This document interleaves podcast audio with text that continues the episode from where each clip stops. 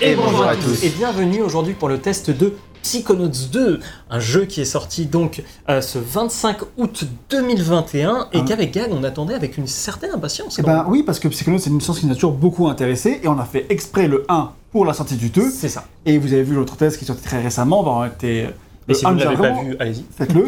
Mais le 1 nous a vraiment chauffé pour son univers, son. Enfin, il y avait beaucoup de choses qui étaient améliorables et le 2 vraiment nous a. Enfin, nous donnait envie quoi. Voilà, on, on avait, on avait clairement envie d'y aller. Donc, c'est développé par Double Fine, c'est édité par Xbox Game Studios, et si vous n'avez pas suivi le test du 1, vous allez très vite euh, comprendre pourquoi c'est très ironique. Euh, c'est sorti sur PS4, Xbox One, Xbox Series et PC, euh, et c'est de l'action plateforme, et c'est disponible au prix en tout cas euh, actuellement de 60 euros, puisqu'il n'est qu'en dématérialisé actuellement. Exactement, il C'est est bien dommage ça. à la fois en dématérialisé euh, sur euh, PS4, sur Xbox et tout ça. Moi je Partout. pensais. Moi, je pensais vraiment pour l'acheter en, en boîte et du coup, bah, puisque je voulais pas dépenser 100 euros pour un jeu des maths, Mm. j'ai fait le choix de m'abonner au Game Pass. Gratuitement, t'as pris le mot gratuit. non, C'est un. Ah non, t'as- un euro. Ah oui, un mois, un euro. Et après, j'ai renouvelé pour un mois supplémentaire parce que je passais au Game Pass euh, All Access. Ouais. Et du coup, j'ai repayé un euro et ça m'a refait un mois de plus. J'ai deux mois pour deux euros. Parfait. Que demander de plus Et puis au final, tu vas garder l'abonnement comme tous les abonnements.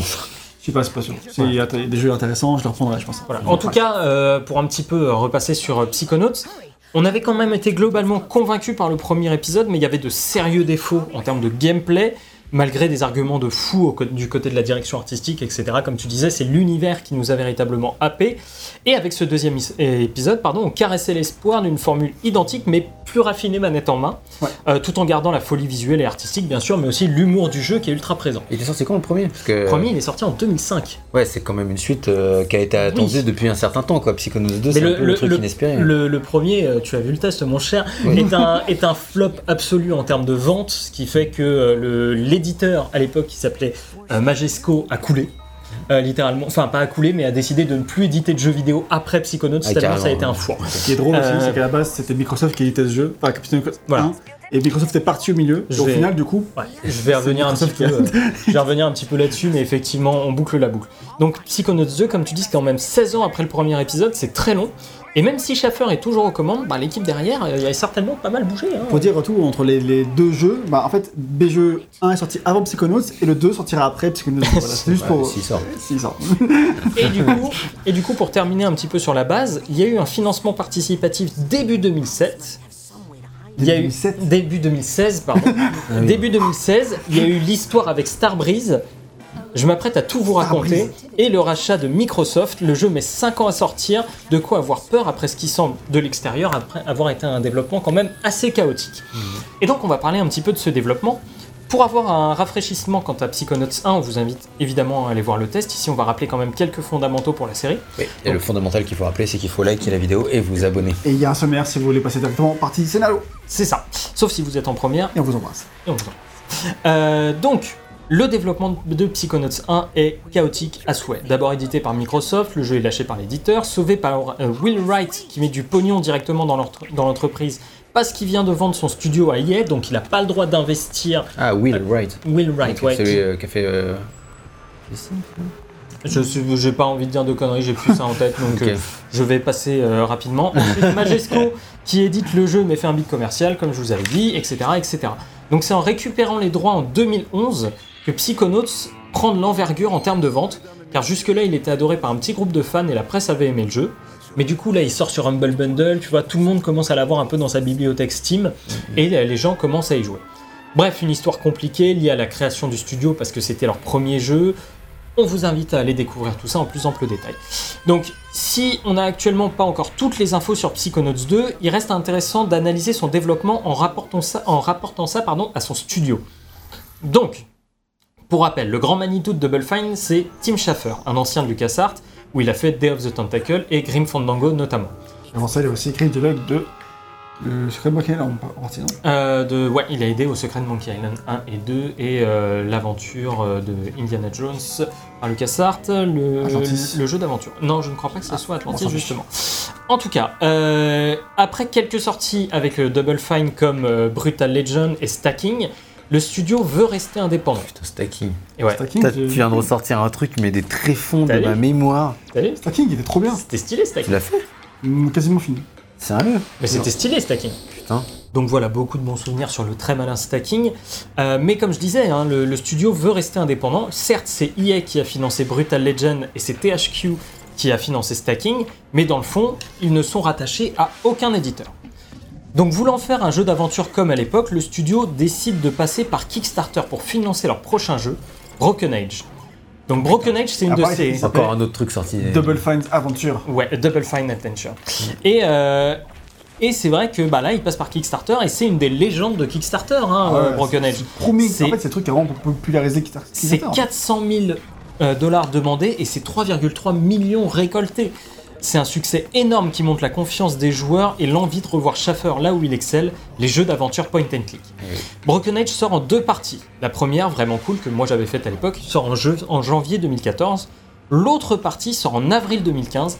Et malheureusement, la deuxième partie est pas du tout à la hauteur, il paraît, je l'ai pas faite. Hein, euh, mais Ah, c'est juste. Non, non, c'est- j'ai fait que la partie 1 que j'avais vraiment aimé. Et la partie 2, euh, pour le coup, euh, je n'ai malheureusement. Euh, Enfin, Je l'ai- bien un jour euh, Broken Age, ils m'ont toujours intéressé. La première partie est super cool. J'avais beaucoup aimé, euh, enfin beaucoup aimé, c'est un grand mot, mais bien aimé Brutal Legends. vraiment. Ouais, ouais, c'était cool. Voilà, parce c'est pas, y a. le- c'est pas le même genre de jeu après. Encore un jeu qui brille par son univers, mais pas trop par son gameplay. Ouais. Voilà, c'est ça.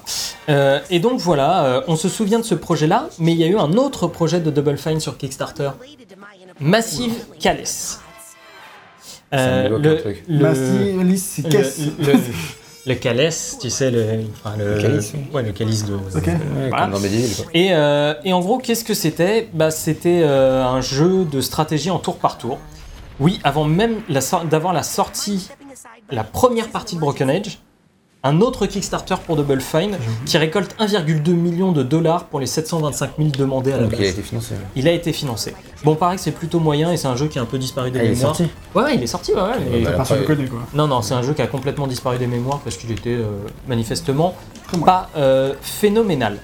Donc, en 2015, une nouvelle plateforme participative voit le jour, Fig. Alors, on a tendance à penser que c'est une création de Schaffer. C'est vrai que Mais c'est pas le beaucoup de cas. gens Ouais, moi, beaucoup disent euh, ouais, le, le- le truc créé par Schaffer.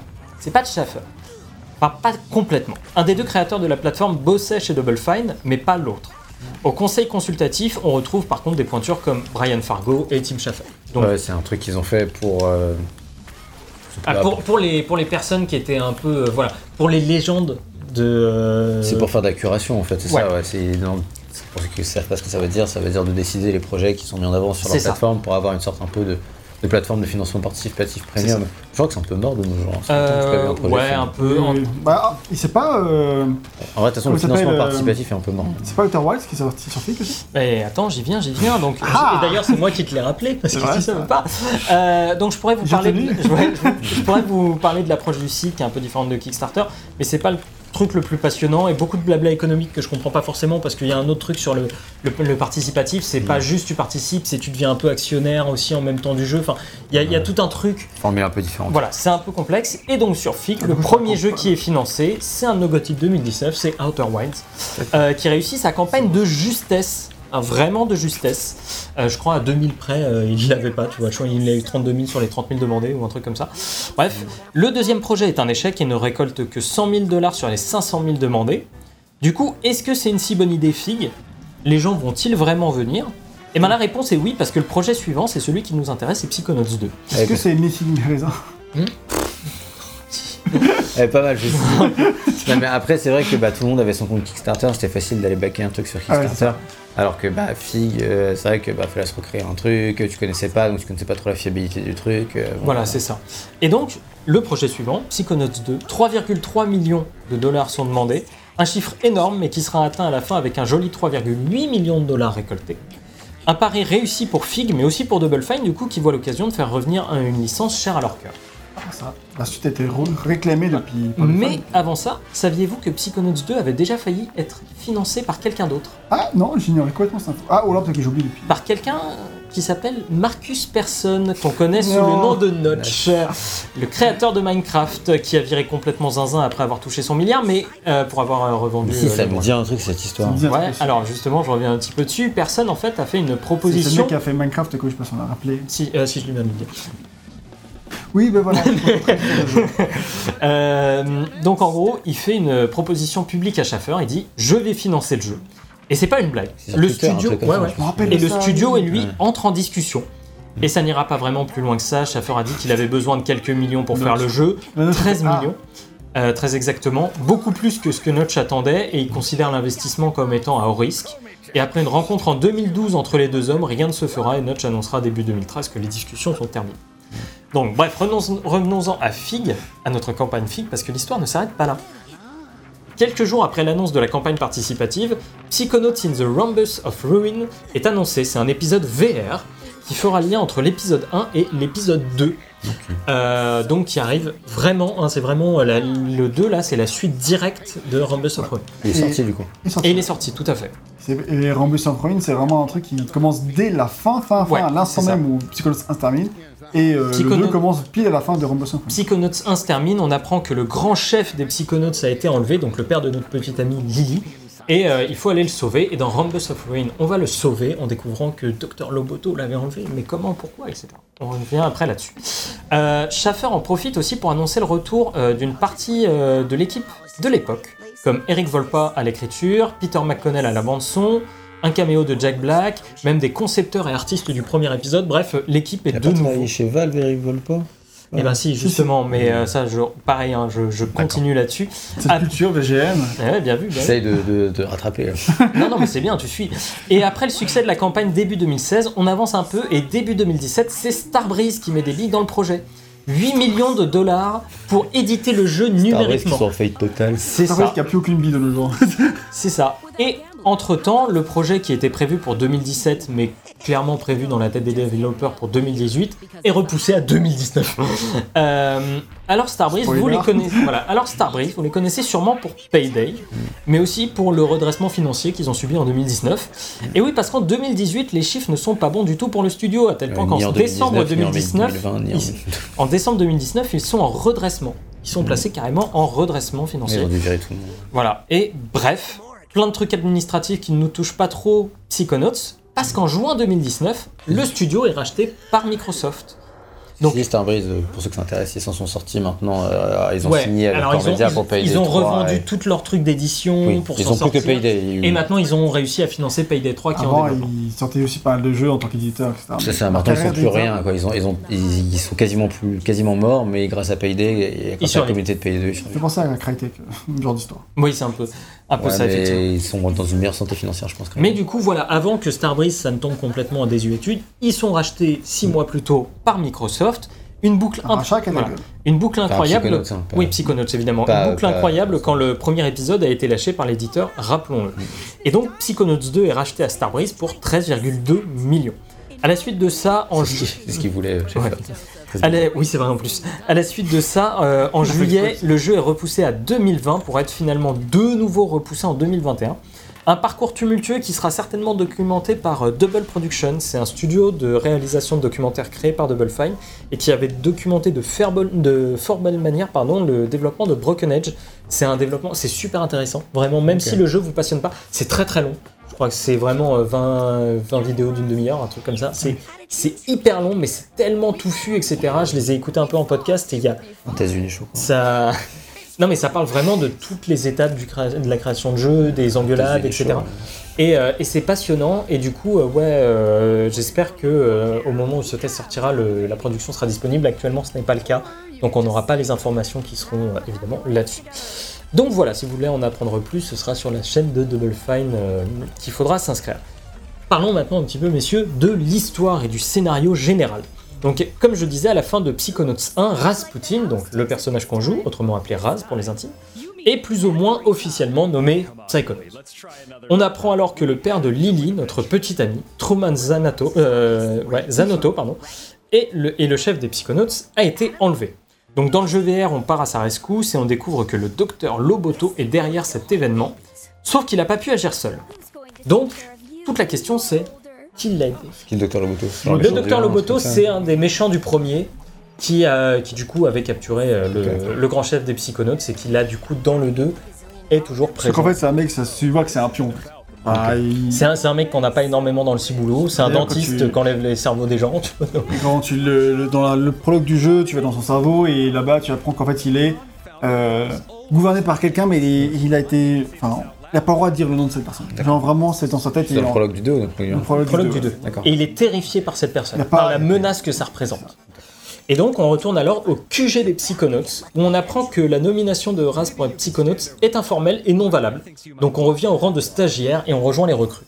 Parce que ça, c'est vraiment le truc au début, t'arrives, vous savez quoi, il arrive, il dit Ouais, j'ai été nommé par le grand chef des Psychonauts, on lui fait Ouais, non, lui, il a aucune autorité, t'es stagiaire maintenant. T'étais déjà pas un psychonaute dans le 1 du coup Mais juste, dans- t'avais été un, nommé- euh, tu étais T'étais un un, un gamin dans un camp de vacances. D'accord. Et du coup, à la fin, on te, puisque tu avais sauvé le monde, on te dit t'es un psychonos maintenant. Ah, et en en fait, fait, non. après, t'arrives là, en fait, ouais, enfin non, administrativement, bof.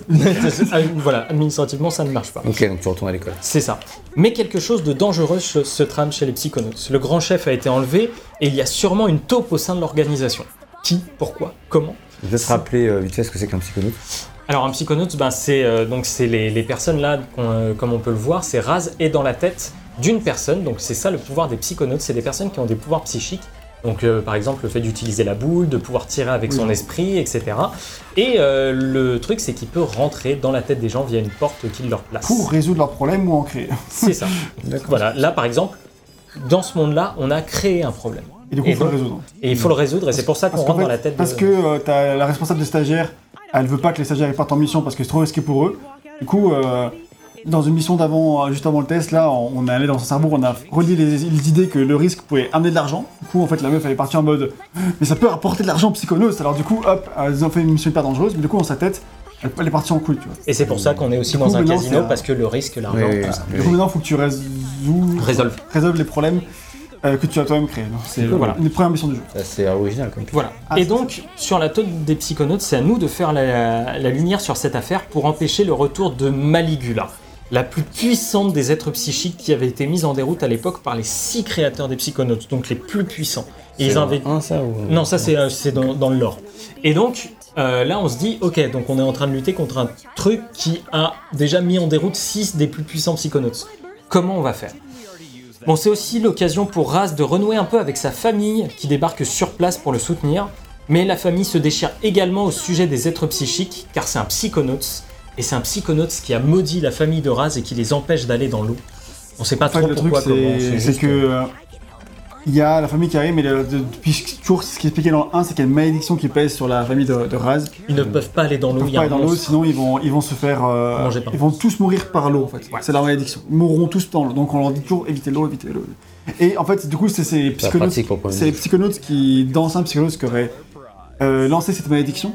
Et du coup, bah, il y a une haine des psychonautes et des Par gens un certain membre de de la, famille. Mais il se trouve que du coup, il y a des membres de la famille, dont Raz, qui ont des points. Voilà, Là, qui- du coup, il y a la famille Ras qui arrive à, au- à ce centre-là et qui, euh, bah, qui sont des psychologues, donc il y a des tensions. Quoi, forcément.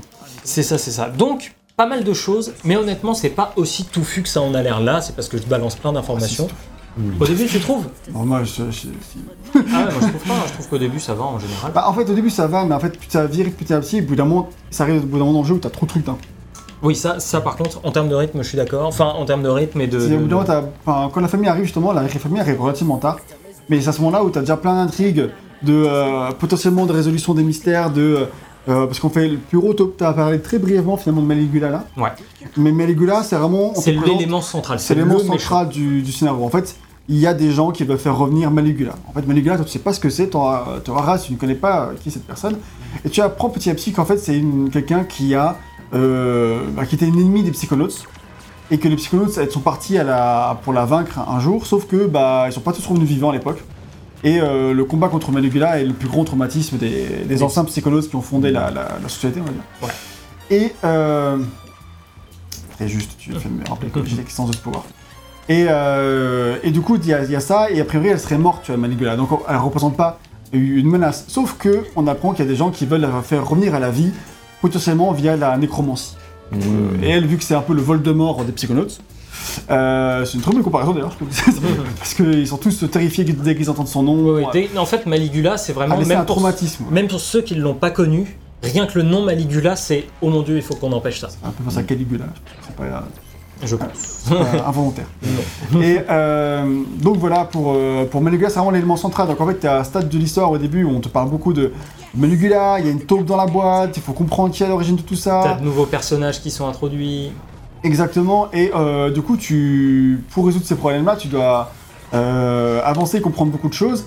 Et euh, tu vas devoir aussi, ça je pense que tu vas en parler, euh, Yann, c'est qu'on va corriger un peu l'esprit de Ford Kruller, qui est le fondateur des, des Psychonauts, Tout à fait. et qui était un des personnages euh, principaux euh, Du premier. qui était vraiment ton, ton guide, Ton mentor, ton mentor, et lui qui est... qui- En fait, il avait des gros problèmes psychiques, ça se voyait. Il n'y avait que dans son QG qu'il avait un esprit normal, sinon dès qu'il quittait son QG, il, Il partait prenait en pour d'autres personnes. Enfin, Mm.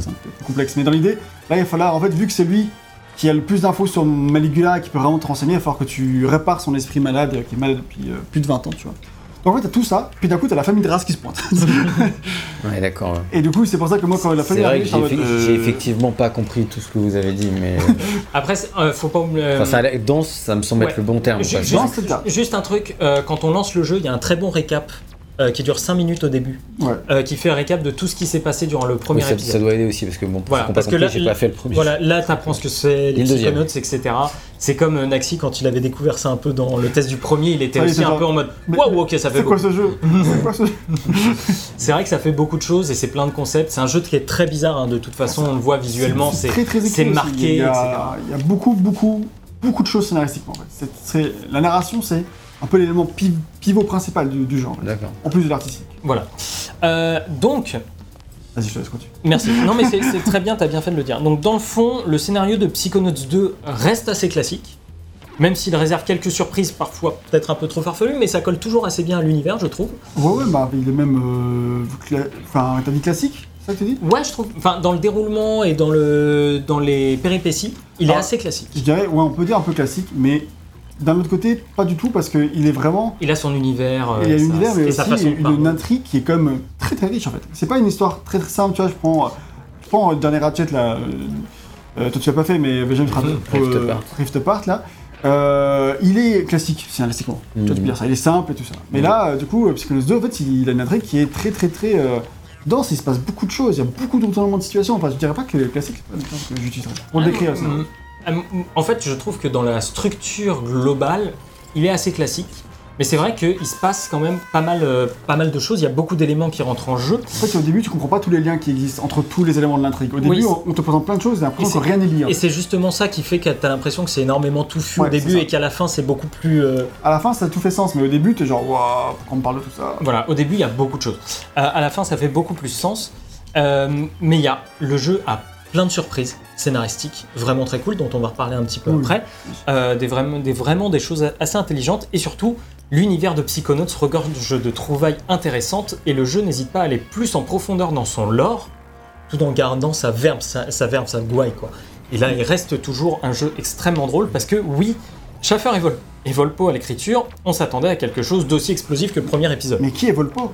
Et ben Volpo, c'est celui qui a écrit donc les dialogues pour Portal 1 et 2 et Mmh. aussi de euh, Half-Life épisode 1 et Ouais. épisode euh, Half-Life 2 épisode 1 et épisode 2. Euh, Je me voilà, rappelais de ma rétrospective.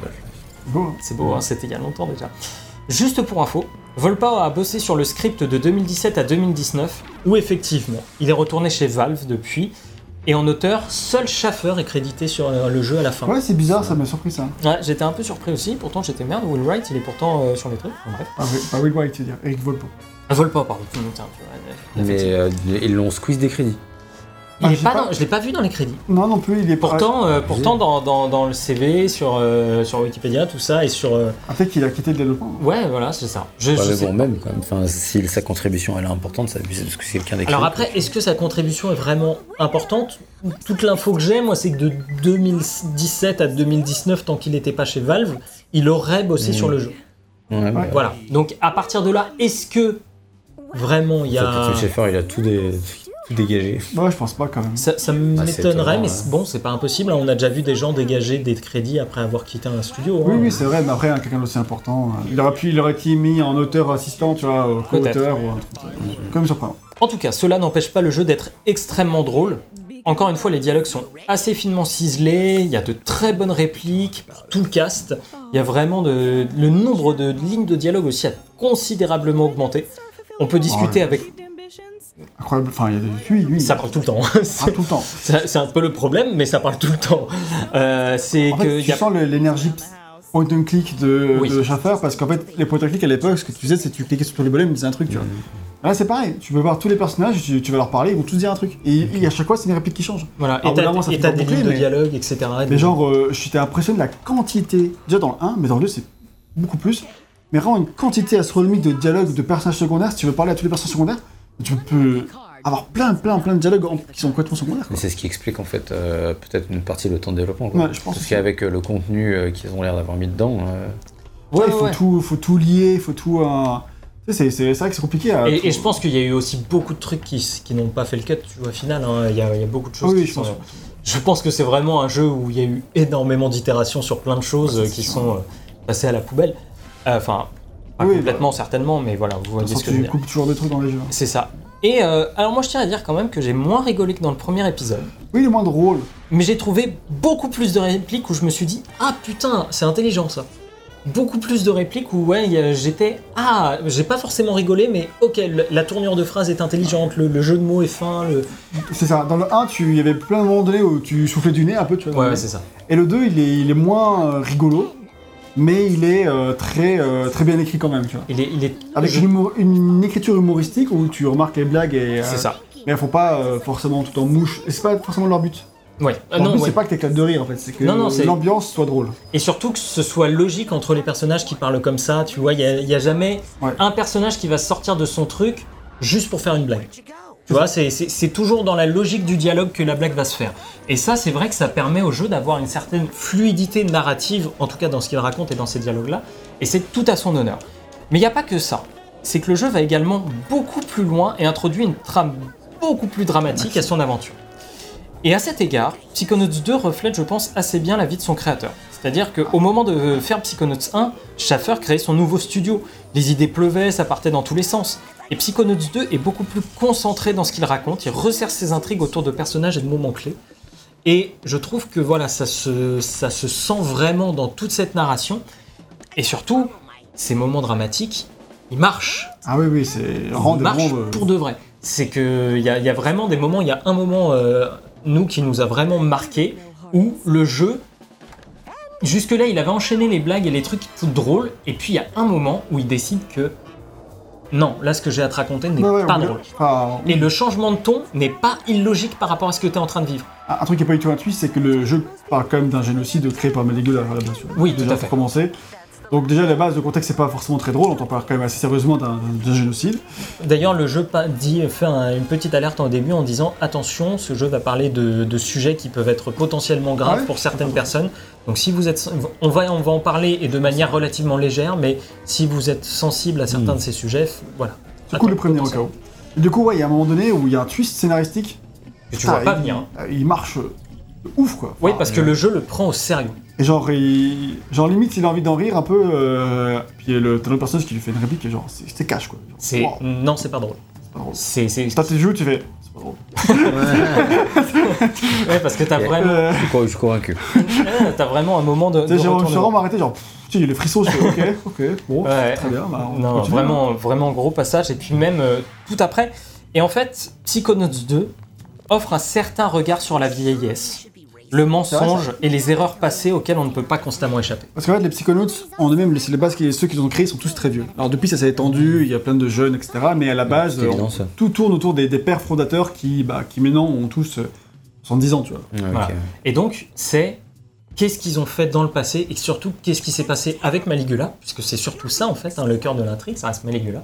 Et un traumatisme quel est voilà le traumatisme et comment ce traumatisme se gère par ces personnes-là.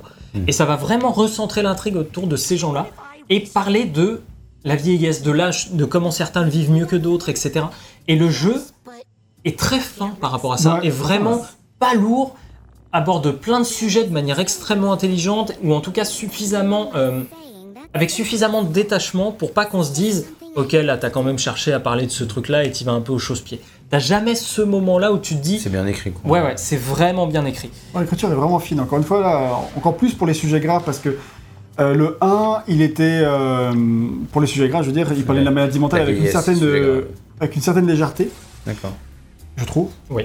Et, euh, mais là, par contre, il est plus sérieux, quoi, donc ça marche. ça Mais, marche. mais ça, ça marchait aussi bien dans le 1, c'est-à-dire que le 1, euh, je sais pas comment tourner cette phrase, euh, suffisamment, enfin correctement, mais le 1 ne se moquait pas. Oui. Il ne se moquait jamais. Il disait, il y a un trouble, il y a quelque chose, mais il ne s'en moquait pas. C'est juste l'univers du jeu qui rendait ça plutôt drôle. Mais c'était jamais tourné en dérision pour ce que c'était. Heureusement. Et euh, voilà. Donc c'était ça, Je c'était suis pas sûr qu'il y aurait eu un 2 sinon. voilà, c'est clair. Mais du coup, ça marche vachement bien et on va élaborer un petit peu sur la question. Mais pour ça, il faut qu'on passe à la partie suivante. Il faut qu'on parle des cerveaux. Ah, Donc. On va passer à la partie qui s'appelle hémisphères. la folie des cerveaux. Donc la folie des cerveaux dans Psychonauts, c'est quoi? Donc dans, tout comme dans Psychonauts 1, on rentre dans le cerveau des gens pour analyser ce qui va, ce qui ne va pas et ce qui les gêne. Donc comme on disait dans le premier épisode, on allait souvent dans les, perso- dans les cerveaux de personnes parfois avec des handicaps mentaux, des blocages ou pour apprendre des capacités. Et ce deuxième épisode laisse vraiment tomber le handicap mental pour se concentrer sur les traumatismes. Et les traumatismes profonds du passé, ceux qu'on a vraiment enfermés en espérant ne jamais avoir à rouvrir la boîte de Pandore. Et Psychonauts 2 est encore plus fou que son prédécesseur à ce niveau-là. Là où Psychonauts 1 nous présentait souvent les cerveaux comme un ensemble, le deuxième épisode va vraiment nous présenter les cerveaux comme quelque chose d'extrêmement segmenté. C'est que chaque idée a un compartiment bien particulier et que tout ne fait pas sens ou cohérence au sein d'une seule idée. Je trouve que ça, c'est un truc que Psychonauts 2 pousse. Je Euh, suis pas sûr d'avoir suivi ce que tu veux dire. en gros, là par exemple, le casino, t'es dans un casino, ok, mais ça parle euh, de la maladie, de la cardiologie, ça parle euh, des urgences, ça parle en fait de pas mal de choses de Hollis. Là par exemple, euh, le bébé qu'on voyait avant, peut-être de son envie d'avoir un enfant. Et il y a pas mal de choses en fait. Là où le premier épisode restait très concentré sur son sujet de la, de la maladie mentale et du blocage, le deuxième épisode va vachement beaucoup, vachement étendre ces thématiques au sein même des cerveaux, je trouve, et euh, apporter parfois plusieurs histoires au sein, au, euh, à Ah oui, l'intérieur c'est d'un même cerveau, dans chaque cerveau, et beaucoup va- plus dense. par exemple, il y a, y a, on on va aussi parler beaucoup des autres psychonautes. Tu vois, genre euh, là, on va aller chez dans la tête des vieux psychonautes plus tard dans, dans le jeu, et en fait, euh, on va pouvoir euh, comprendre leur traumatisme et aussi euh, voir un peu comment ils voient les autres psychonautes. Parce qu'en fait, un truc qui est très bien fait dans dans ce jeu-là, c'est que Le regard des autres. les- ce que tu vois, comment tu vois un personnage qui est représenté dans le cerveau de quelqu'un d'autre, Mhm. c'est pas comment est le personnage en, en vrai, c'est comment la personne perçoit ce personnage, comment, genre si tu penses que quelqu'un t'aime pas dans son cerveau, il, il t'aimera pas. Voilà. Alors qu'en fait, dans la réalité, peut-être qu'il kiffe, tu vois. Ouais. Et euh, du coup, euh, en fait, et ça, ça va, c'est révélateur de tous les traumatismes qu'il y a avec. Et donc, du coup, par exemple, dans un cerveau de quelqu'un, tu vas avoir un niveau qui est plus centré autour de telle personne, et après l'autre niveau plus en une autre personne, etc. Et donc, ouais, à chaque fois, ça va parler de, de quelque chose d'autre, qui est pas forcément un élément clé de l'intrigue, Non, mais qui, en fait, mais qui en révèle suffisamment pour, sur le personnage pour qu'on comprenne beaucoup mieux comment il en est arrivé à l'état où il en est actuellement. c'est c'est ça. Et, euh, et c'est super intelligent, c'est très bien fait, et cela permet déjà, bon, une multiplication euh, des environnements, on va pas se mentir, mais également de traiter plus en profondeur chaque personnage. Et on peut parler notamment de ce chanteur anxieux, où il faut l'aider à retrouver les cinq sens pour mieux s'en sortir. Mais l'aider va causer la résurgence, la résurgence pardon, des traumatismes que le personnage voulait oublier, qu'il voulait ne pas En combattre. fait, pourquoi il avait plus de sens C'est parce qu'il y avait plus de- d'univers, c'était plus qu'un cerveau qui avait plus de corps, et du coup, il est complètement vide. C'est ça, Et du coup, il faut re- lui remettre tous les sens. euh, je peux faire un double saut. Ah oui, ça. et, Et, euh, et du euh, coup, en ça, c'est en soi, c'est extrêmement bien fait, c'est assez intelligent, c'est fin. Et, euh, et du coup, Psychonauts 2 va traiter plusieurs thèmes de manière intéressante. Le mensonge, comme le- la vieillesse, j'en ai déjà parlé, le mensonge, et le pardon envers soi-même. Et les deux premières thématiques peuvent être réunies en une seule. Le jeu nous conte l'histoire de personnages brisés par leurs actions passées. Ils ont enfoui profondément ce qui les dérangeait, et à force de se mentir à eux-mêmes, ils ont presque oublié qui ils étaient. quoi. Tu vois, et ce pourquoi ils sont là aujourd'hui. Et surtout dans Psychonauts 2, rien n'est gratuit. Et la facilité que je trouvais au premier épisode, à savoir quand tu combats l'élément gênant dans le cerveau, euh, dans le cerveau, ça fait guérir la personne. C'était la personne allait mieux après que t'aies t'aies battu le traumatisme. Et c'est pas ça dans Psychonauts 2. C- Comme ce sont des niveaux plus longs, plus denses, on s'attarde beaucoup plus sur le vécu de ces personnages. Et une fois, euh, une fois qu'on a terminé euh, notre passage dans le cerveau, même si on a aidé notre- le personnage, et ben c'est pas la fin de son traumatisme. Hmm. Le traumatisme est toujours là, mais on, ça. on l'aide à le combattre. Juste que du coup, il va quand même pouvoir se relever, il sera plus Voilà. coincé que là où il était coincé avant. C'est juste que. Mais C'est ça. Le traumatisme reste, mais maintenant il se dit, ok, Oui. je suis peut-être pas seul face à ça. il peut vivre avec un peu. C'est ça. Et euh, mais l'expression artistique va également beaucoup plus loin avec plus d'ennemis que dans le premier épisode. On affronte par exemple des regrets, des crises de panique, des jugements. C'est vrai qu'un truc qui était trop cool dans le, dans le 1, c'était que tous les ennemis étaient vraiment des, des concepts un peu mentaux. Donc là, C'était bon, des, tu avais c'était les, des censeurs. les censeurs, ceux qui, qui étaient là pour repousser les, les pensées euh, qui n'ont pas, pas lieu d'être. Donc toi, tu étais une de ces pensées-là. Voilà, Là, du coup, tu as plein d'autres ennemis du genre. Tu as, comme disait tu as les regrets, tu as des, euh, des mauvaises humeurs, tu as Ouais. plein de trucs comme ça qui sont sous la forme d'ennemis. T'as les crises de panique, les crises, de, panique, qui sont super bien mises en scène. Euh, parce que quand ça arrive, c'est vraiment le personnage qui vit une crise de panique et donc t'es balancé dans un autre truc qui fait que tu, tu vis une crise de panique. Mais du coup, ça peut mal se passer cette histoire aussi, parce que si vous avez. euh, vous bidouillez pour que ça aille mieux, mais si ça marche pas, ça peut être pire. C'est une. bah, c'est d'ailleurs pour ça qu'on essaye là de régler Parce le que, problème en fait- dans ce cerveau-là. Ouais, parce que genre, s'ils ont oublié leur traumatisme, Ils bah, ils vivaient avec au final, tu vois. C'est vrai.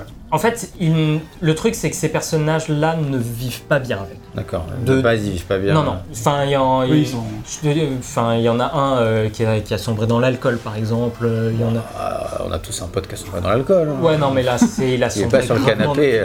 il a sombré gravement dans l'alcool, tu vois. Enfin, Ah bah. mais bref, c'est, le, le jeu ne parle pas juste du traumatisme comme étant quelque chose de passé.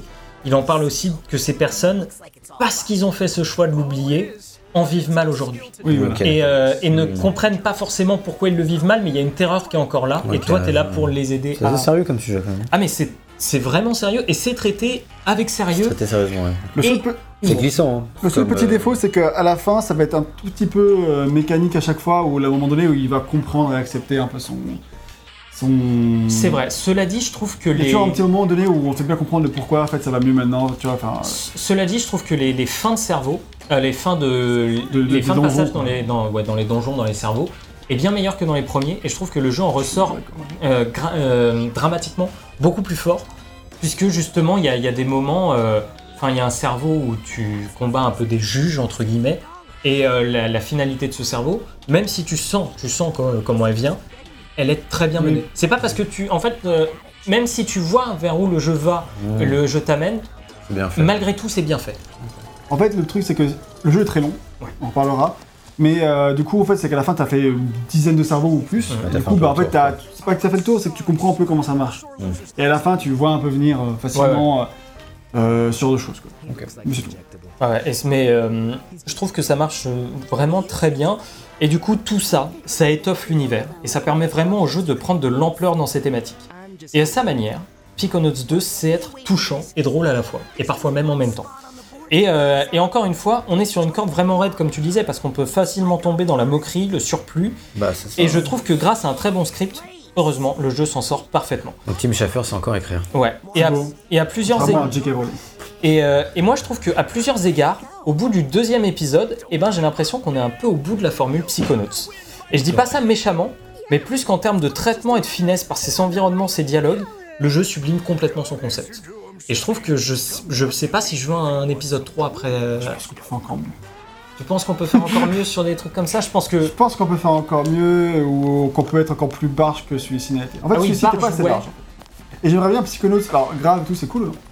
Mais euh, avec des niveaux encore plus fous, mais ça on en parlera, c'est plus dans, les- Ouais. dans le gameplay. Après, dans les thématiques, ça peut être compliqué. ouais. Parce que dans les thématiques, il a. En fait, c'est un jeu qui est vraiment thématiquement très, très, très. Bah, après, il faut une... Là, tu dis la thématique, c'est le traumatisme. La thématique d'avant, c'était le maladie mentale. Il faut un- une autre thématique, en fait. En fait, c'est pas. Ouais, c'est le traumatisme, mais il y a tellement de choses qui va avec le traumatisme. Bah, ça, c'est sûr. Voilà, que euh, c'est. euh, je sais pas ce qu'ils peuvent faire après. Moi, j'ai l'impression qu'ils sont allés un petit peu au bout de, de l'idée de ce qu'on peut faire avec Psychonauts. Pas en termes d'environnement, mais plus en termes de thématisation et surtout de ce que voulait raconter, je pense, le premier jeu et de comment Oui. ça a été mis en. Ah, en c'est scène clairement, par la ouais, suite. c'est un peu l'aboutissement du premier jeu. Voilà, Tu, c'est. tu, tu fais un troisième jeu sur le traumatisme lié à une pandémie. En tout cas, voilà. Et. euh, La difficile création d'un jeu vidéo. Ou Et- ça, ouais, traumatisme lié à la création d'un jeu vidéo. Il y a de quoi dire. Et on va faire un tout petit détour par les doubleurs avant de passer à autre chose. On va pas tous les C'est quoi l'autre chose que tu fais après? Euh, après, ce serait la- le rythme de l'histoire. Du coup, juste pour l'histoire et toutes les thématiques, c'est cool aussi. Ouais. Il y a des thématiques un, un, euh, un peu LGBT aussi, qui sont Oui. très bien amenées. Je te, je te pas venir. C'est des fois tu le sens un peu avec des gros sabots, éventuellement on va insérer un truc. Mais là, en fait, euh, c'est très très fin. Quand ça arrive, ça arrive. Et tu fais. fin, c'est- Ah oui, ok. Ça stylé. Dans les jeux vidéo, généralement, je trouve que quand c'est là, c'est bien fait. hein. J'ai pas d'exemple- vrai. j'ai pas d'exemple de jeux vidéo c'est plus mal dans fait. les, hein. dans les séries ou les films que c'est un peu. Où t'as l'impression que ça peut être un peu chausse-pied, alors que là, non. C'est vraiment, ça arrive parce que ça arrive et c'est comme ça. C'est vrai que moi, du coup, je regarde. J'ai pas trop de comparaison pour un film série, je regarde assez peu, mais par contre, euh, en, en termes de jeux vidéo, voilà, moi, chaque fois qu'on a vu le truc, je trouvais ça plutôt. euh, Ouais, non, je suis, je suis assez d'accord. Souvent, c'est parce que c'est fait par, des, par les personnes concernées. Au plus, ouais. Euh, Ça, je sais pas. ça, vous parlez correctement. Mais genre, Last of Us 2, par exemple, tu vois. Sais pas si c'est fait par les personnes concernées. tu Ça a été fait avec euh, l'assistance de personnes. vois. J'imagine. bah, J'imagine. Euh, donc voilà, je vais, je peux, je Vas-y, passe sur. Voilà. Ok, donc euh, tout d'abord il y a Richard Horvitz, Horvitz pardon, toujours aussi excellent en rase. C'est le même acteur qu'à C'est le même acteur et c'est le même acteur pour beaucoup de gens. Il a la Raz, il a la pointe d'ironie et de naïveté qu'il faut jouer pour jouer le personnage. Alors qu'il a une voix nasillarde très particulière. La voix de Raz, on l'avait déjà dit dans le À, premier. à parti- euh, à préciser aussi que le jeu est full, euh, Full anglais. Full anglais avec de- des sous-titres français, vous le voyez. Voilà, j'étais très triste parce que la VF du premier, je l'ai trouvée excellente. Et donc euh, voilà, mais j'étais quand même très content parce que c'est super. C'est la, la VO est Oui, super. la VO était très très bien dure. Voilà. Et euh, donc là, c'est c'est toujours aussi bien. Richard Horvitz, toujours aussi excellent en rase, euh, qui a pile les intonations qu'il faut quand il faut, etc. Mais pour moi, c'est pas lui qui a la vedette, c'est David Kay. Euh, donc David euh, Kay, Kay euh, en Ford Cruller. Oui, il est ouf. Euh, c'est l'ancien chef des Psychonauts, du coup on l'a dit. C'est un rôle qui est extrêmement complexe à jouer parce que c'est entre un personnage brisé de l'intérieur, fou, mais également extrêmement touchant à de nombreux moments. Et il a des changements d'intonation de voix qui sont absolument parfaits et qui collent à merveille à ce personnage-là. Il est vraiment fou quoi. Ok. Il, a- il y a vraiment des moments où j'étais putain mais c'est trop bien. Il le, il le dit de la manière qu'il faut, avec l'intonation, l'intensité qu'il faut pour que je prenne au sérieux ce qu'il est en train de me dire. Et, euh, et du coup, ça marche vraiment à fond. Il avait déjà une voix hyper cool dans le 1 et tout, mais Ouais, franchement, il est. mais c'était très drôle dans le 1, tu vois. Ford, il était vraiment drôle dans le 1. C'est ça pour rire. ouais. Voilà, c'était, euh, tu le voyais euh, en garde forestier, puis tu le voyais après en comment, euh, en pêcheur. Tu vois, et c'était le même mec, et c'est juste qu'il te reconnaissait pas, c'est parce que son esprit est très fragmenté. Mais comme dit Gag, là, l'esprit est fragmenté, mais on parle de cette fragmentation de l'esprit. Et du coup, il fallait que le doublage derrière puisse suivre, et il suit vraiment super bien, à merveille, c'est euh, c'est excellent. Bon, bien sûr, euh, tous les autres doubleurs sont excellents, et on retrouve la plupart des doubleurs de l'époque, donc ça, c'est plutôt cool. Euh, je sais pas, il y a Loboto aussi que j'ai bien aimé, il a la, il a la Ah, lui, moto, j'étais persuadé que c'était le doubleur de Nefarious, ça va quoi. Et en en, anglais, en fait, pas du tout. En fait, non. Le doubleur de Nefarious, il joue le père de, de, de Raz. Ah oui, ah, mais, ouais. mais en fait, voilà. dans un, je l'avais reconnu, mais pas dans celui-là. D'accord. Euh, donc, on va parler maintenant du contingent. Du Contingent. Gros, du gros point noir. Problème de l'histoire. Du rythme. On va parler du rythme de jeu. Alors, pour. euh, Il y a le fameux coup de mou de milieu de soirée. Ah, c'est pire que ça. Euh, pour aller, euh, il y a le coup de mou soirée, de hein. début de soirée de- et de fin de soirée. Euh, donc, pour voir le bout de cette aventure, il faut compter une quinzaine d'heures, je pense. En fouillant bien, comme moi, vous en avez pour 18-19 heures et en ligne droite peut-être 11-12. Ouais, je pense, moi, j'ai bien fouillé. hein. Je pense que je suis comme toi, entre 15 et 20 heures. Voilà, c'est ça. Donc c'est quand même un jeu qui est assez long, mine de rien. c'est long, hein. Euh, surtout quand euh, voilà Pour le un jeu dernier- d'aventure, hein, disons. Voilà, sinon, ça. euh, surtout quand le dernier représentant du genre, bah, c'est Ratchet et euh, il était euh, Très court. 5, 7, 8 heures, c'est ça? Bon, non. Ratchet, non. 10, heures, 10, 12 heures, oui, mais en, Ok, en, fa- en faisant tout, quoi. Ok. Ouais, une bonne douzaine d'heures quand même. C'est pas tant Tu moins peux que pousser ça. à tu 15 vois. si vraiment tu. Oui, mais là, c'est. Oui, non, c'est pas. Ouais, il m'a parlé quand même beaucoup plus. Ouais, Peut-être moi, bah, j'ai c'est mis... un tiers de plus. hein. peut-être que moi, j'ai mis plus de 20 Ça- ans. ça- Au final. Peut-être. C'est- jamais Ouais, alors peut-être qu'après Ratchet est. Vous en parlerez, mais en tout cas Ratchet est fun à jouer, donc euh, le temps passe plus vite que. C'est vrai que c'est, principalement du gameplay, euh, Ratchet. Euh, voilà, alors que là, il y a autre chose. Mais je trouve la durée de vie parfaite pour ce que le jeu a à nous raconter. Je trouve ça ni trop long ni trop court dans le fond. Bah, Je- en fait, le temps que j'y ai passé, moi, c'était bien, j'étais à fond tout le temps. Euh, le problème de rythme se situe ailleurs, mais vas-y, gag. euh. Non, non, bah en fait, est-ce que j'ai trouvé euh, trop long Non, parce qu'en fait, j'étais content qu'il y ait beaucoup de choses à, à voir sais, dans ce jeu, tu vois. Et J'ai. euh, Il y a beaucoup de. euh, comment dire euh, que beaucoup de monde, beaucoup voilà, de... que beaucoup de monde, contenu, beaucoup quoi. d'environnements, que, que les. Parce qu'à chaque fois, c'est un, le monde, c'est un, truc super cool à chaque fois, et du coup, t'es en mode. euh, j'ai envie de voir le niveau d'après pour voir qu'est-ce qu'il a à me proposer, quoi. Parce Oui, que c'est- tellement fou à chaque fois qu'en fait, jeu- plus ça continue, plus j'ai envie de voir d'autres mondes encore. C'est un jeu qui est, qui est vendu au prix fort au final, ça justifie totalement quoi. Tu vois. Ça justifie encore moins qu'il n'y ait pas de version boîte. Alors, on s'en fout pour un jeu qui, bah, d'un studio qui appartient à Microsoft maintenant. Même Ouais. si c'est financé à la base en auto-financement et tout ça, mais. C'est ça. Euh, le truc, c'est que s'il faut lui reconnaître un plutôt bon rythme dans le gameplay, je trouve, avec beaucoup de phases qui alternent, on en reparlera plus tard, difficile d'en dire autant pour le rythme narratif. Parce que Psychonauts 2, on l'a dit, est un jeu bavard. Il est drôle, il est intelligent, et il est très bavard. On a souvent l'impression qu'il veut montrer qu'il est drôle et qu'il est intelligent. C'est jamais, euh, c'est jamais de la branlette sur euh, voilà, je suis drôle, je suis intelligent, mais il y a quand même On sent beaucoup. que c'est un jeu d'écrivain, quoi. Voilà, c'est un jeu. Je sens que c'est un jeu de mecs qui faisait des point and click avant et qui les point and click c'était par Et, définition. le- et voilà. Ça. Et le point and Bon. click, ça dérangeait pas qu'un mec te parle pendant 15 dialogues d'un truc complètement annexe. Mm. C'était pas grave. Sauf que dans un jeu comme celui-ci, c'est plus compliqué parce que le jeu nous envoie constamment des cinématiques à la gueule. Parfois elles sont assez longues pour se justifier, parfois elles durent juste quelques secondes et cassent le rythme. Et au début de l'aventure, on n'a pas 5 minutes de gameplay sans interruption. C'est vraiment ça. C'est interruption pour nous expliquer le contexte, le gameplay. Donc on pourrait se dire que ça se calme par la suite. Euh, non, pas du tout. Euh, et en fait, ça, enfin, ça va dépendre des niveaux. Il y a, il y a Au bout des niveaux. Ça, ça se tasse. ouais. Voilà, il y a- mais il y a des niveaux où vraiment, le- il y a certains niveaux où on est laissé un petit peu tranquille et d'autres où le jeu ne va pas nous laisser plus de deux minutes de gameplay sans nous mettre. et la raison pour laquelle moi j'ai plus souffert de ce problème-là que Yann, Ouais. c'est que moi je me suis dit, Psychonauts 2, j'ai pas le PC pour faire tourner ce jeu-là, donc je vais jouer au boulot sur mon PC du boulot, entre midi et deux. Donc en gros, j'ai 45 minutes, une heure, ça fait des petites sessions. Mais je me dis pourquoi pas, tu fais un niveau en deux jours, tu vois, ça passe bien. Sauf que, en fait, bah là, euh, en 45 minutes, une heure, des fois ça m'arrivait, j'ai pris la manette 10 minutes quoi.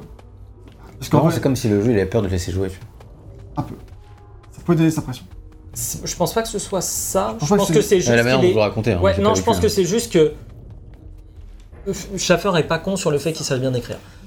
Oui, Et donc, du coup, que ça le dérange pas de mettre plein de que dialogues. l'univers et l'écriture est plus intéressant que le gameplay dans ton Mais jeu. je parle vraiment du, euh, du, du début du jeu. Ouais, voilà, exactement. Mais tu vois, c'est plus ça. C'est un peu comme s'il avait conscience que le gameplay n'est pas forcément le point fort.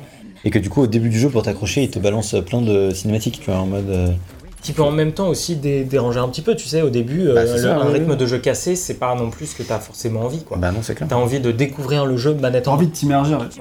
Et, euh, et des fois, il y a des niveaux qui sont très très longs et où il y a très peu de cinématiques ou, ou suffisamment, tu vois. Alors Et, que euh, celui-ci, c'est le premier gros niveau, et on est très très souvent dans phase de dialogue, un petit truc de gameplay, cinématiques tout le temps. hein, Ouais. Et encore, euh, enfin, si, si, moi ça m'a dérangé. c'est un des plus, un des plus Et à chaque fois, c'est une- alors c'est cool parce que ça, ça évolue beaucoup. euh, il se passe plein de choses différentes. Les dialogues sont drôles. Ouais, et puis tu dis le, le- le budget de réalisation, putain. Ouais. euh, C'est clair qu'il y a un sacré budget cinématique. Hein. Bah c'est clair, c'est ça. Que c'est bien mis en scène. Ouais, c'est il y a vraiment un gros travail quoi. Il y, a des, be- il y a des très belles idées de mise en scène. Euh, Tout à l'heure, quand on discutait avec les gamins, et qu'après tu te tournes, ils sont attrapés par une pieuvre.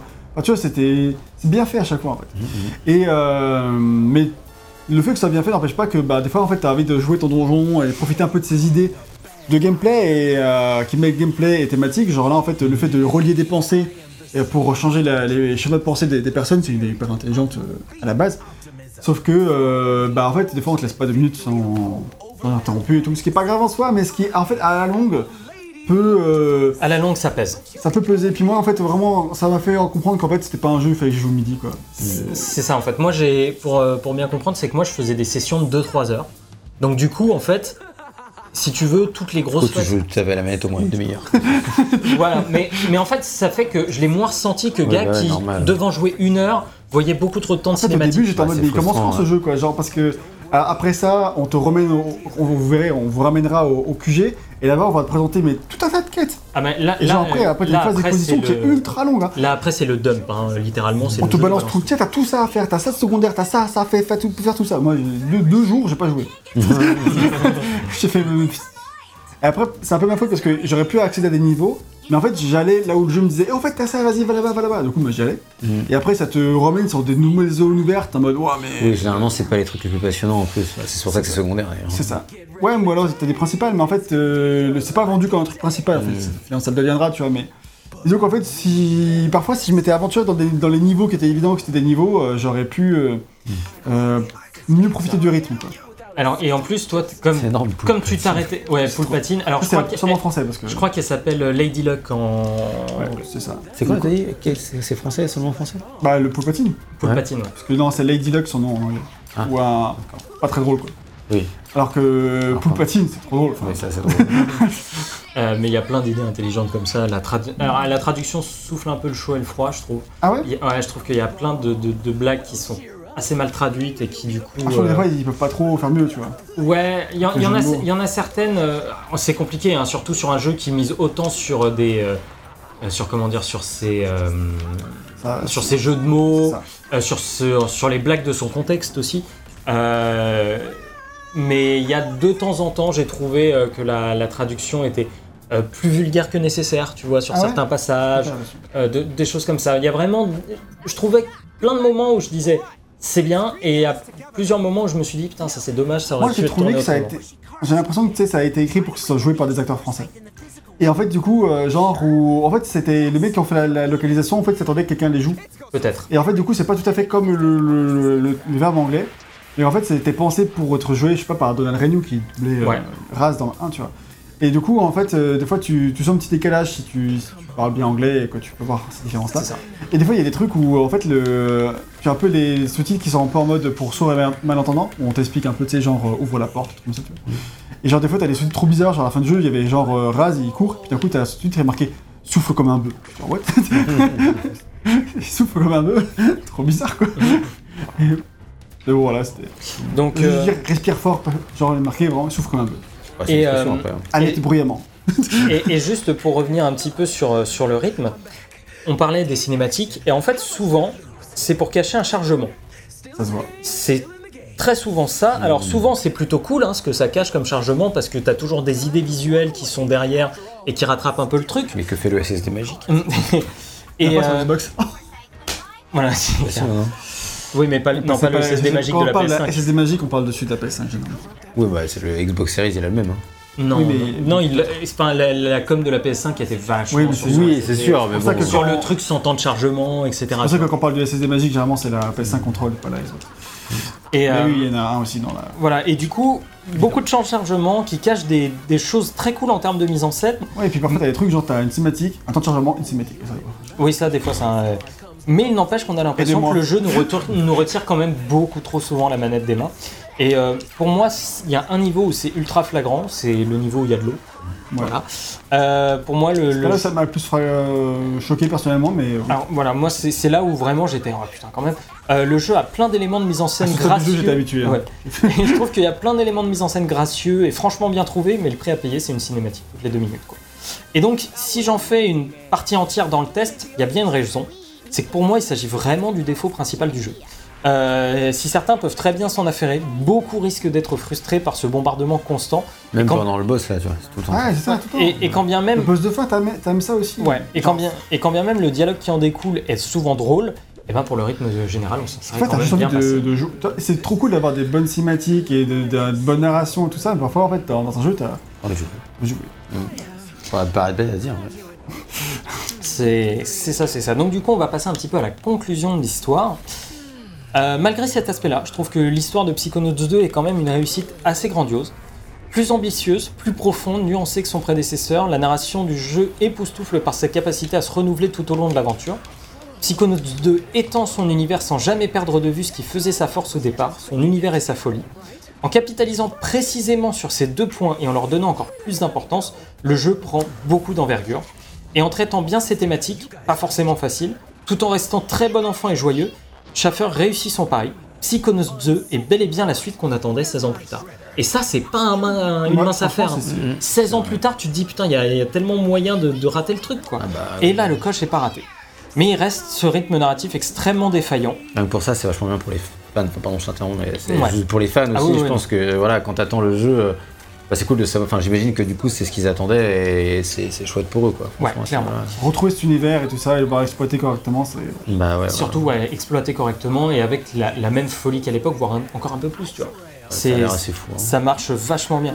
Mais il reste ce rythme narratif défaillant, lourd, mais quand même rattrapé par un script à la hauteur et par des idées folles qu'on ne reverra euh, pas tout de suite dans un jeu. Quoi. Il y a vraiment Ouais, des non, trucs sûr, euh, il y a des où tu dis, il y a... Tu peux que faire ça dans Enfin, Psychonauts. Ouais, c'est ça. Ou alors il faut vraiment que tu arrives à faire accepter un univers que- Bah, comme je ça. pense que là, rien que ce combat de boss, c'est quand même assez impressionnant. Voilà, ce qu'ils ont réussi à faire, je trouve. euh, Ah non, mais c'est super stylé. Hein. c'est c'est- Et t'as plein de séquences comme ça, trop cool. euh, Il y a un niveau d'inventivité qui est quand même. euh, à chaque seconde, il y a un nouveau truc, t'as l'impression. quoi. Et c'est ça, C'est assez, euh, pour moi, c'est un peu ça tout le jeu. Quoi. C'est- C'est En fait, c'est littéralement ça. Et en plus, le, le plus impressionnant, t'as pas un niveau qui recycle l'idée du précédent. C'est ça. C'est très Nintendo en fait dans l'idée. On en reparlera un petit peu plus tard, mais Nintendo qui, tu vois, avec les jeux Mario où ils font un niveau, une idée.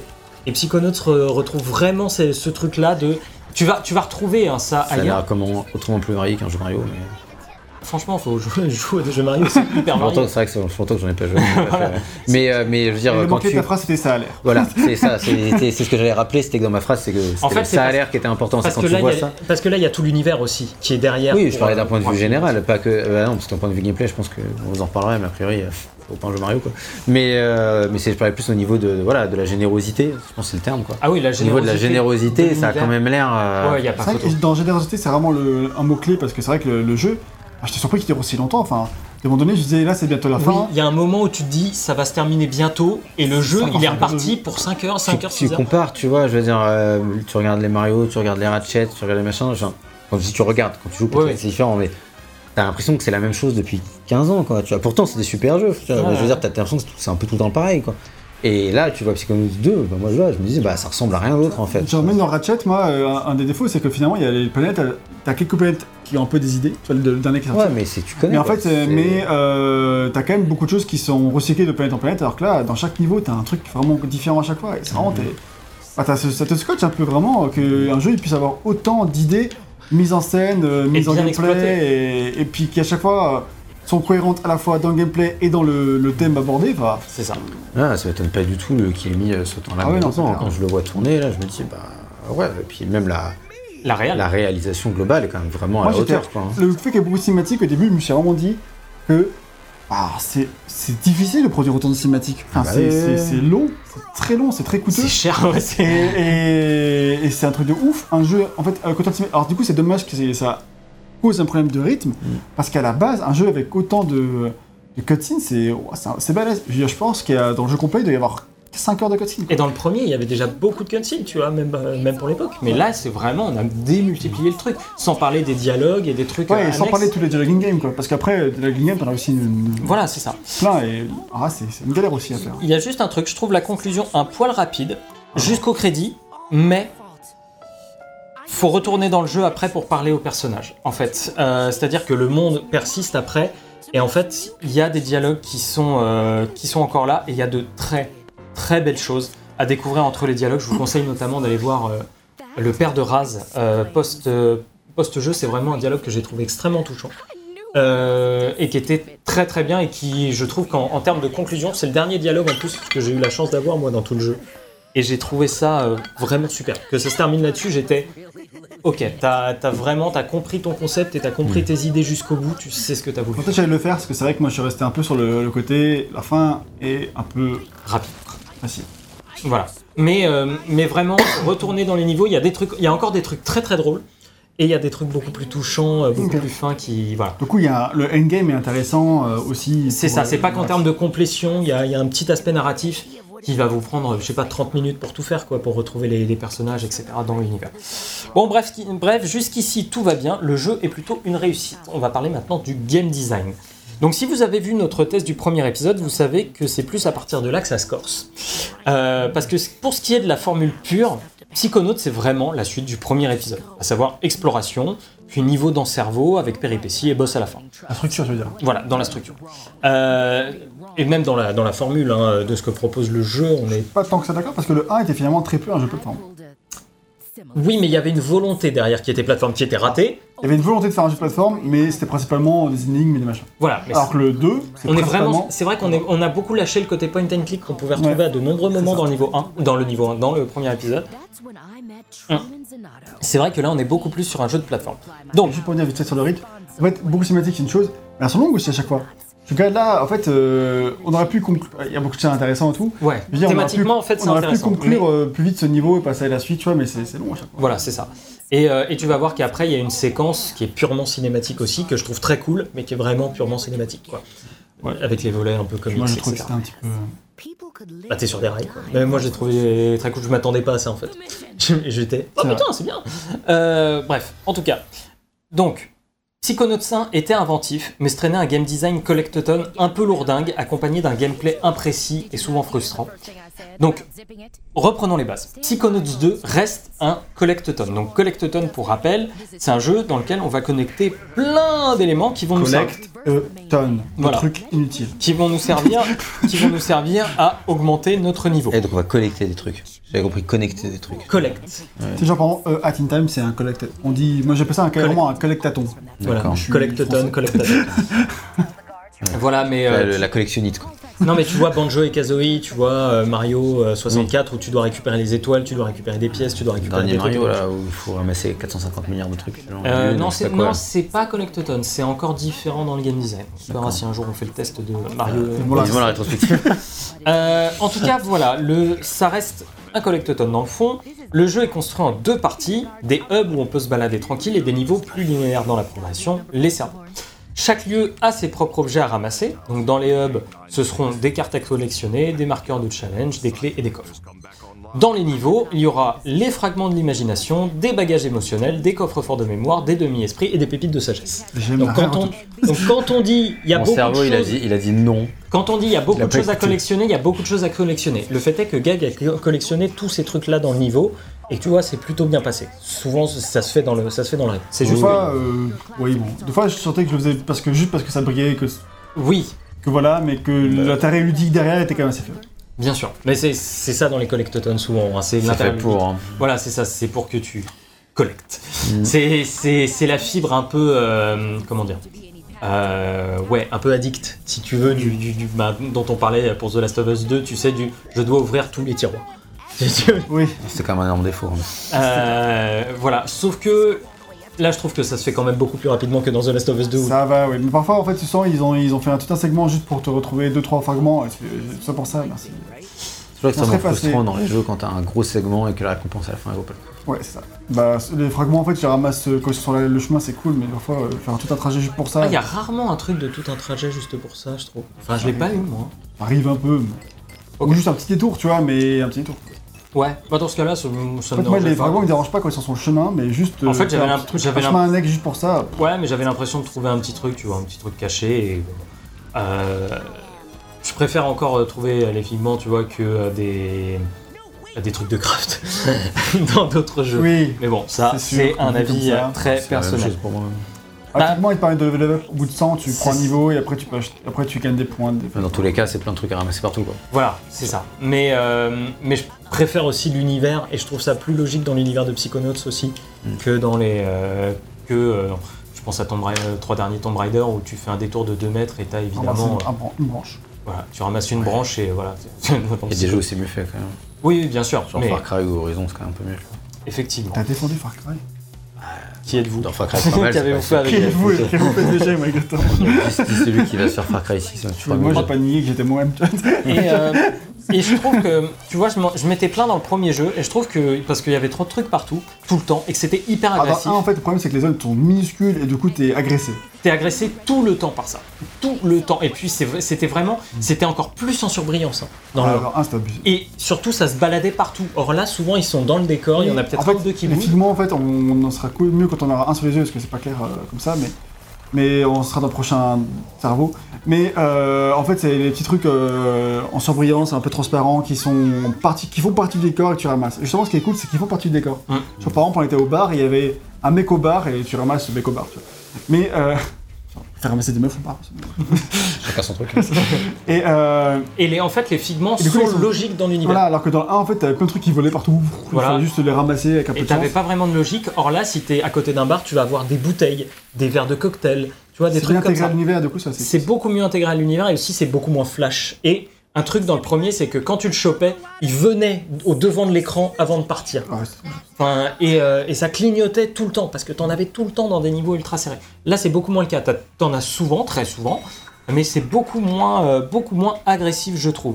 Et, euh, et c'est Dans l'ensemble, c'est mieux. voilà. Et c'est pas qu'il y a moins de choses, parce qu'au contraire, il y a beaucoup plus de choses, mais je trouve que c'est mieux disséminé, plus intelligent et plus logique au sein des jeux, des jeux deux fois plus longs déjà. donc. C'est vrai. Et euh, par contre, tout le reste est dans la même veine en termes de game design, c'est juste que les niveaux sont mieux construits et donc moins chiants aussi de tout récupérer, je trouve. Euh, Heureusement. et pour tout récupérer et avancer dans les niveaux, nous avons des pouvoirs. Donc on garde tout ce qui a été acquis lors de, euh, de l'épisode précédent. Donc ça c'est bien, il y a plein de pouvoirs que t'as pas à reprendre. Il y en a quelques-uns que tu, tu dois réapprendre quand même. Euh... Bah, tu les apprends plus tard en fait. Les Tu gars. les as pas tous dès le début, genre. euh, Ah t'as pas tous les pouvoirs dès le début, mais tous ceux que t'avais dans le premier épisode et qui sont dans le deuxième sont directement là. Non, justement, t'as pas euh, genre le. le la, la- enfin, le... Ah si, tu. Si, la si, clairvoyance, tu les as tu l'as dès tous. le début. Ouais, la clairvoyance, tu l'as dès le début. T'as- En fait, tout- il y a, il y a trois, euh, il y a Tout ça, trois c'est- nouveaux À part pouvoirs. celui-ci qui est un nouveau. Voilà, ça c'est un nouveau pouvoir, il y en a deux autres, et en gros il y a trois pouvoirs qui ont été enlevés du premier jeu, à savoir le bouclier, la grenade euh, qui mettait euh, dans la confusion et un autre truc, Et l'invisibilité. et l'invisibilité. Et comme ça avait pas trop d'intérêt dans le game design, ils, ont, ils les ont enlevés, mais du coup tous les pouvoirs qu'on avait dans le premier, on les a Ils te directement. font pas le coup de t'as perdu. Mais Non, ça fait autant de tutos par pouvoir dès le début. Oui c'est vrai, c'est, cela dit il passe aussi euh, temps, très très vite. logique aussi quand même. Et dans le, et dans le premier, en fait, tu avais des mondes tutoriels. Là, on va dire que le premier monde est un peu en lui-même un tutoriel Ce général. qui fait sens. Euh, donc voilà, euh, on a de nouveaux pouvoirs. Et surtout, on va pouvoir monter en rang au fur et à mesure de l'aventure. Et chaque rang gagné est un point de compétence qui va nous permettre d'améliorer nos pouvoirs. Si tu peux aller voir sur euh, Select, mon cher Gag. Euh, et R1. Voilà. Donc en fait, là, chaque nouveau niveau qu'on a débloqué, vous avez vu, parfois on avait récupéré des niveaux. Euh, en fait, chaque niveau, on voit en bas à gauche, ça nous donne des crédits de stagiaires qui vont nous permettre d'améliorer nos pouvoirs et donc de devenir plus forts. Donc, J'ai amélioré mon corps à corps par exemple. Super stagiaire. T'es pas C'est payé. et, euh, et la télékinésie, par exemple, euh, non pas la sais. télékinésie, mais la lévitation, par exemple, si tu regardes, euh, le premier pouvoir, c'est voilà, tu peux infliger des, des dégâts aux ennemis quand tu les percutes à grande vitesse, mais le deuxième, c'est que si tu maintiens donc X ou carré euh, pour comprimer ta bulle de lévitation puis relâche, tu, re- tu bondis plus haut dans les airs. Moi, ce qui m'a permis d'atteindre des zones Ouais, voilà. euh, quand j'aurais pas dû atteindre dans le jeu aussi vite, tu vois, par exemple. Ce genre de choses. Ça va te débloquer certains, certains éléments. Alors, c'est rien de bien incroyable, hein, soyons Ouais, honnêtes. mais quand même. Mais euh, ça fonctionne plutôt Après, bien. pour, le- surtout- pour tout ce qui est le combat, c'est quand même vachement mieux. Genre là, je me Oui, j'ai sûr. découvert à quel point la, le, pyrokinésie est pourri au début. J'ai fait ah ouais, ça. Ouais, et la pyrokinésie à la fin, par contre, quand tu l'utilises pour cramer 5 ennemis autour de toi, c'est quand même bien plus puissant. Assez. euh, Et tu vois le, tir, le tir, spec- le tir euh, mental. Au début, ça touche qu'un seul ennemi. À la fin, ça va rebondir entre les ennemis, etc. Donc, t'as- t'as Ça marche bien. en fait, le premier jeu était très chiant au niveau des combats. Le deuxième a une vraie évolution à ce niveau-là, avec l'augmentation des pouvoirs. Et surtout, ça rend les pouvoirs pas euh, inutiles. Parce que c'est vrai que dans le pro- l'augmentation des niveaux, pardon. Parce que dans le premier, en fait, quand tu atteignais le niveau 5, niveau 10, etc., on te disait Hey, un nouveau pouvoir a été débloqué. Alors que là, en fait, c'est pas du tout le cas. C'est un, un niveau égale un point de compétence. C'est devenu beaucoup plus logique en termes de game design dans ce qu'on a aujourd'hui. Euh, mais ça fait, ça fait sens dans le jeu et je trouve que ça fait beaucoup plus. euh, c'est beaucoup plus intéressant aussi globalement dans l'univers. Suis dans le pour gameplay. du, du, euh, l'évolution de niveau est vachement plus intéressante à faire. C'est ça. Puis en fait, dans, le 1, c'était un peu des, des barrières forcées. Quoi. Oui. C'est Genre, vrai ah bah là, il faut que t'aies autant de niveau thunes pour 50. acheter tel truc. euh, si tu peux pas acheter tel truc, tu peux pas avancer dans le jeu. Enfin, merci quoi, c'était trop chaud. C'est ça. Alors que là, c'est bien foutu. Encore une fois, c'est pas renversant, mais c'est toujours mieux que le premier épisode. Donc, bon, une avancée là-dessus. Et euh, ces améliorations sont jamais folles, mais ça rajoute des degrés de complexité, comme je le disais au combat. Et on a également des pins qu'on peut, qu'on peut acheter désormais. On peut en récupérer trois, on peut en équiper pardon trois. Et euh, pareil, ça va nous servir de bonus, mais alors là, on peut clairement s'en passer. Il y avait la même chose dans euh, Hat in Time. Je crois que je suis tellement Et- passé le truc, je sais pas quoi tu parles.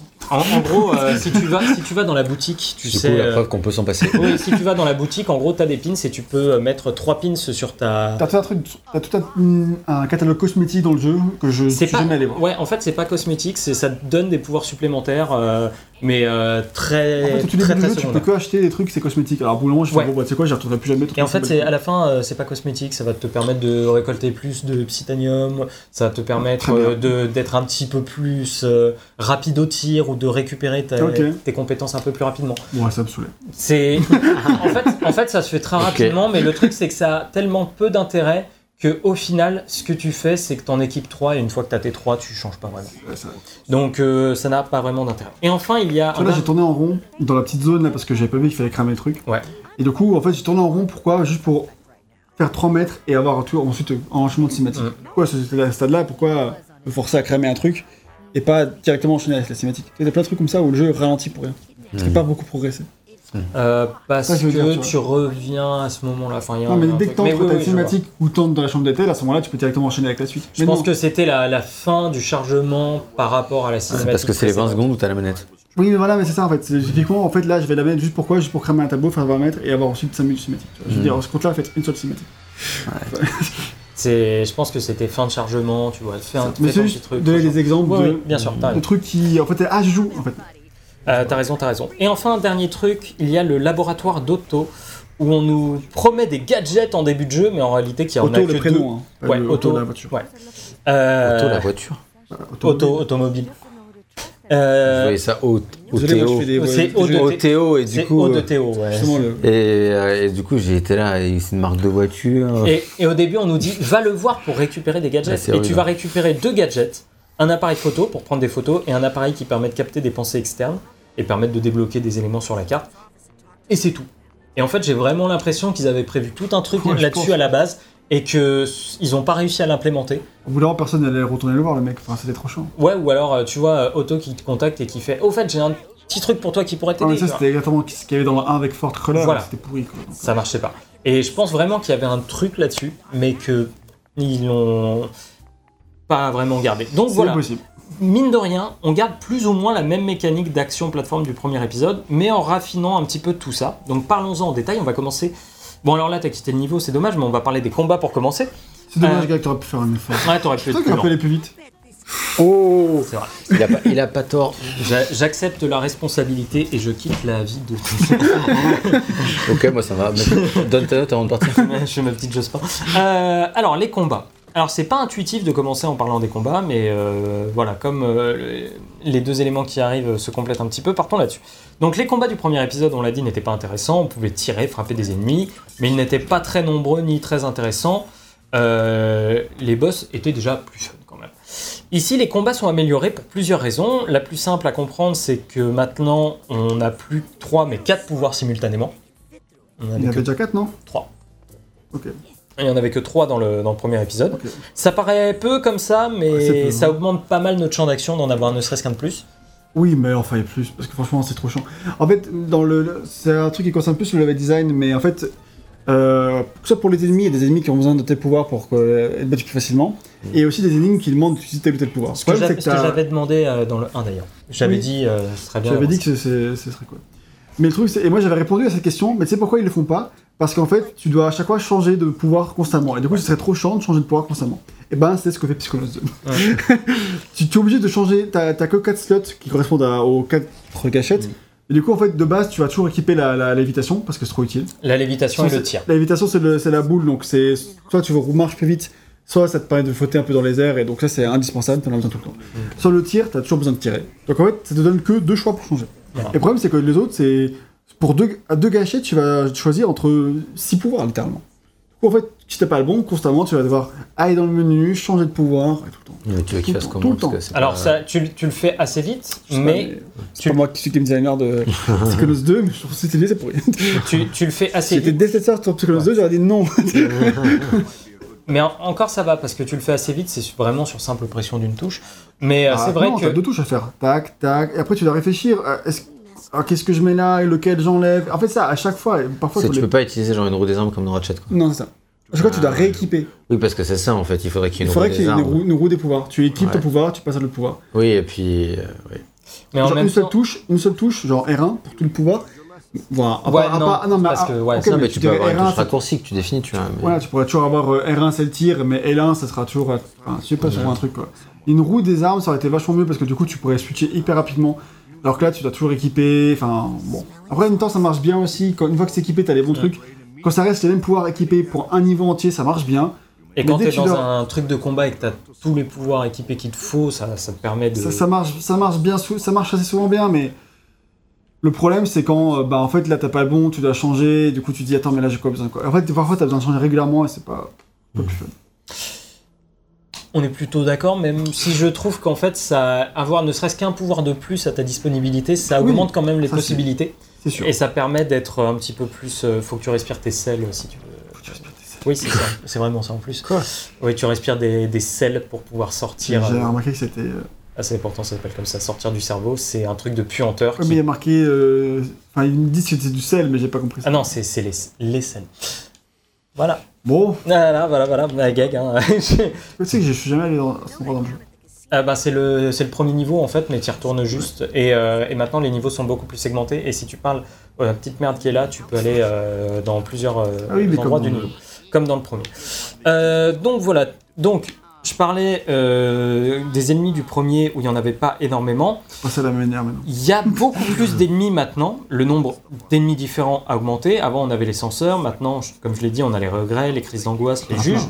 Euh, tout autant bout, ça se Voilà, tout autant d'ennemis qui, qui ne constituent pas un bestiaire de dingue, mais qui permet d'ajouter pas mal de diversité. Certains ennemis sont sensibles au feu, d'autres nous envoient des bombes qu'on peut relancer avec la télékinésie. Euh, tous les ennemis sont sensibles à la bulle qui ralentit le temps aussi. D'ailleurs, ça c'est super utile. Euh, le pouvoir qui relie les pensées aussi, c'est le pouvoir qui relie les pensées que Gag a utilisé tout à l'heure pour aller de pensée en pensée. Tu peux les utiliser fois. sur les ennemis pour les ramener à toi ou sur les plus gros. Tu les, ça, te, ça raccroche à- à eux. C'est malin ça. Donc ça te permet en fait d'être beaucoup plus euh, dynamique dans les combats. Bref, il y a beaucoup plus d'actions possibles qu'avant et les ennemis sont beaucoup plus coriaces euh, et les combats sont plus prenants. Ceci dit, est-ce que les combats sont vraiment aussi bien que ça? Eh ben pas vraiment. hein. Euh, ça reste toujours une partie un peu moins folle quand on joue. C'est beaucoup, beaucoup C'est mieux que là. beaucoup mieux, mais c'est pas c'est pour autant que c'est ouf. C'est euh, c'est- parce que c'est déjà souvent en arène. Euh, alors c'est plus dynamique, c'est plus intéressant, mais ça reste pas forcément passionnant. C'est pas toujours très bien assumé non plus. Non, il y a des moments où c'est plus logique que d'autres. Il y a des moments donnés où t'as une vraie arène, a plein d'ennemis, et t'as des vagues et ça marche bien. Ouais. T'es à fond dedans. Et t'as des moments t'as où juste juste- 2-3 ennemis qui arrivent et tu les dégommes, Ouais, c'est fini. tu, sens que c'est juste dans le rythme du niveau, c'est tiens, on va rajouter un combat ici, Voilà, c'est un peu court. C'est un peu ça. C'est- c'est- Donc voilà. Une tentative de faire du rythme, quoi. C'est ça. Et euh, par contre, le truc, et là-dessus on est d'accord avec Guy, euh, les boss de ce deuxième épisode, s'ils sont beaucoup plus impressionnants en termes de mise en scène, en termes d'idées, etc., de ce qu'on vit, Mhm. À jouer, ils sont beaucoup moins intéressants. Ah ouais En fait, c'était pas non plus pas bien joué. là. C'est pas incroyable non plus dans le 1, mais. En fait, c'était pas incroyable dans le 1, mais dans le 2, comme on disait, c'est, tu vois, le boss, t'es souvent coupé par les cinématiques. Euh, ensuite, il y a certaines mécaniques de boss qui sont pas intéressantes. Il y a des boss qui sont juste beaucoup trop longs. T'as vraiment le boss, les juges dans le monde de la bouffe, entre guillemets. Ah putain, ce boss, il est interminable, quoi. Il, il est... euh, oh, je t'en raconterai après, mais... mais l'idée est cool. C'est juste que le boss, il dure plus de 10 minutes. Et, euh, et c'est long, quoi.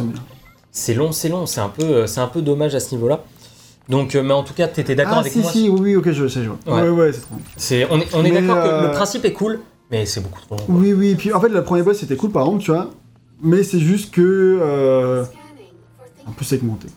Ouais, faut que t'ailles voir Zenith. Je sais, je sais, je sais. Ok, prends ton temps. Euh, donc Je voilà, temps, ça c'était un petit peu euh, voilà. Et, euh, et les boss par contre sont aussi euh, très drôles malgré tout. Je trouve qu'ils sont assez marrants les boss en Oui, général. Euh, de par la mise en scène, de par euh, toutes ces choses là, j'ai raconté. Ensuite, on va passer au gameplay plateforme et parler du level design. Les boss aussi, parfois, ils te mettent la misère. Genre, des fois, ils Ah te, oui, te euh, dégomment.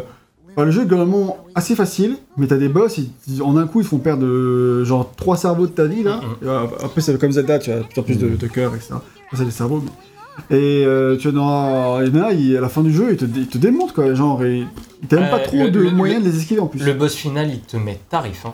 Ah, Putain, heureusement euh, que j'avais équipé tout, j'avais acheté plein de soins. Ouais, j'avais, plein de soins aussi. euh, Genre, des fois, je voyais juste pas comment esquiver les trucs, ça allait trop vite. Ouais, il y, a des- y a des choses, j'ai pas compris non plus. Et, euh, et le boss, il te met trois coups et t'es déjà dans le rouge, quoi. Et c'est trop chiant parce qu'en fait, en plus, le boss, tu. Elle perd beaucoup de vie, tu vois. Enfin, coup, elle a tu- énormément de vie. Du et- coup, tu la dégommes, tu donnes beaucoup de. Tu tires beaucoup.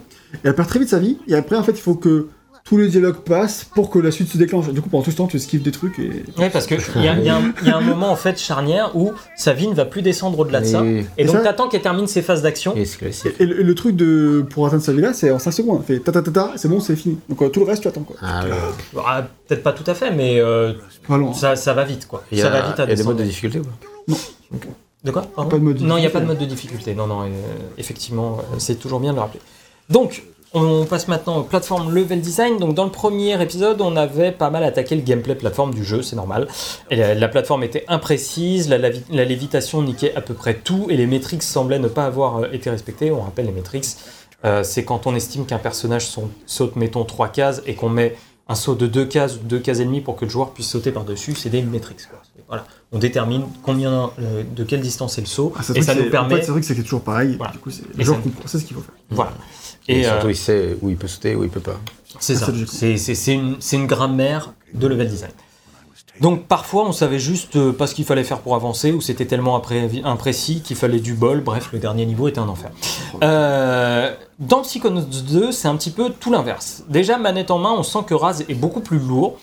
Euh, je trouve qu'on ressent beaucoup plus le poids du personnage et ça se traduit immédiatement par une physique beaucoup moins lunaire. Euh, Ouais. Raz, vraiment, tu, tu sens voilà, son saut. Alors, il est encore un peu, euh, un peu léger, mais euh, tu, tu sens que Raz fait un certain poids, etc. Là où dans le premier, c'est le moindre saut, c'était la lune. Quoi. Donc ça, déjà, ça te permet de mieux ressentir le personnage et d'avoir des métriques aussi plus claires. Les sauts sont beaucoup plus calibrés, ce qui peut demander un petit temps d'adaptation au départ. Toi, notamment, t'en as eu besoin parce que tu sortais du premier et tu m'as dit Ah Ouais, tu passes du 1 au 2, c'est assez. Ça change En complètement. fait, le principal truc qui change, c'est que la, la lévitation, la bulle que tu utilises Ouais. pour euh, planer, avant était limitée, et maintenant elle, elle se, Elle se pète. comme un ballon euh, qui explose euh, au bout de, je sais pas, Deux secondes. deux secondes. Et ça, c'est un truc, je suis jusqu'au bout du jeu, je pense pas que c'était une bonne idée. Ah, moi aussi. Parce que je trouve que c'est trop chiant. En fait, des fois, t'as. Pour- Pourquoi me faire euh, arrêter ma bulle au bout de deux secondes alors qu'en fait, si je continue de planer, j'atteins là où je veux aller. et surtout que c'est pas utilisé. Je trouve pas que c'est utilisé dans le level design autrement, tu vois. Genre, euh, il y a des Euh, endroits où en fait, tu aurais pu accéder. Ah si, il y a les courants euh, qui les utilisent pour des courants d'air, Non, etc. ce que je voulais dire, c'est que le fait de, de, de couper la, la- le, le fait de planer au bout de deux secondes, en fait, c'est.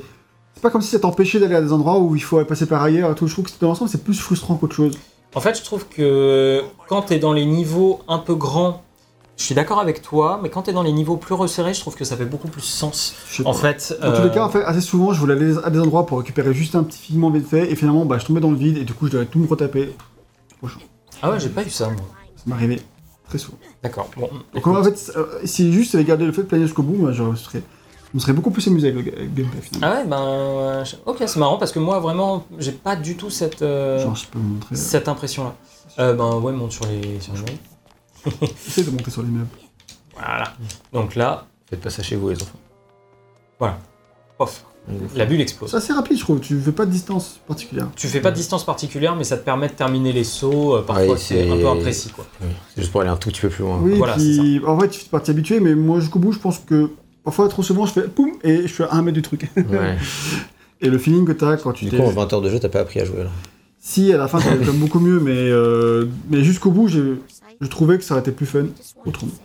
Ok. Juste honnête. Bon, là, c'est- c'est c'est comme quoi, hein, là-dessus, moi, je je trouve que Bon, l'idée de la bulle qui euh, pète. Vos c'est- avis respectifs. Voilà, c'est. euh, bon, bref, ce sera, ce sera à vous de voir euh, dans ce cas-là. Euh, donc, la bulle de lévitation. euh, qui était beaucoup trop puissante, euh, comme je le disais, parce que dans le premier, ça te permettait aussi de faire des sauts de malade, etc. Enfin, euh, ça a été vraiment euh, mieux calibré là-dedans. Et rien que ces deux changements améliorent grandement la prise en main de Psychonauts. Euh, mais il n'y a pas que ça, parce que si dans le fond, c'est un jeu de plateforme assez classique, mais efficace, dans la forme, Psychonauts redouble d'efforts dans sa mise en scène pour nous faire vivre des passages marquants en termes de mise en scène. Euh, en termes de mise en scène et en termes de plateforme. C'est jamais que la plateforme est folle, c'est juste que la pas. mise en scène autour Mm. est beaucoup plus intéressante en fait que En la plateforme en elle-même. En termes de pur level design de plateforme, c'est extrêmement classique. C'est, ah oui, on est dans le euh, classicisme absolu. Mais transcendé, je trouve, quand même par euh, les décors dans Oui, lesquels voilà. tu te trouves. Non, ça, je suis d'accord. C'est pour rejoindre ton avis. hein. Genre qu'effectivement, euh, dans les faits, c'est très très très très très classique.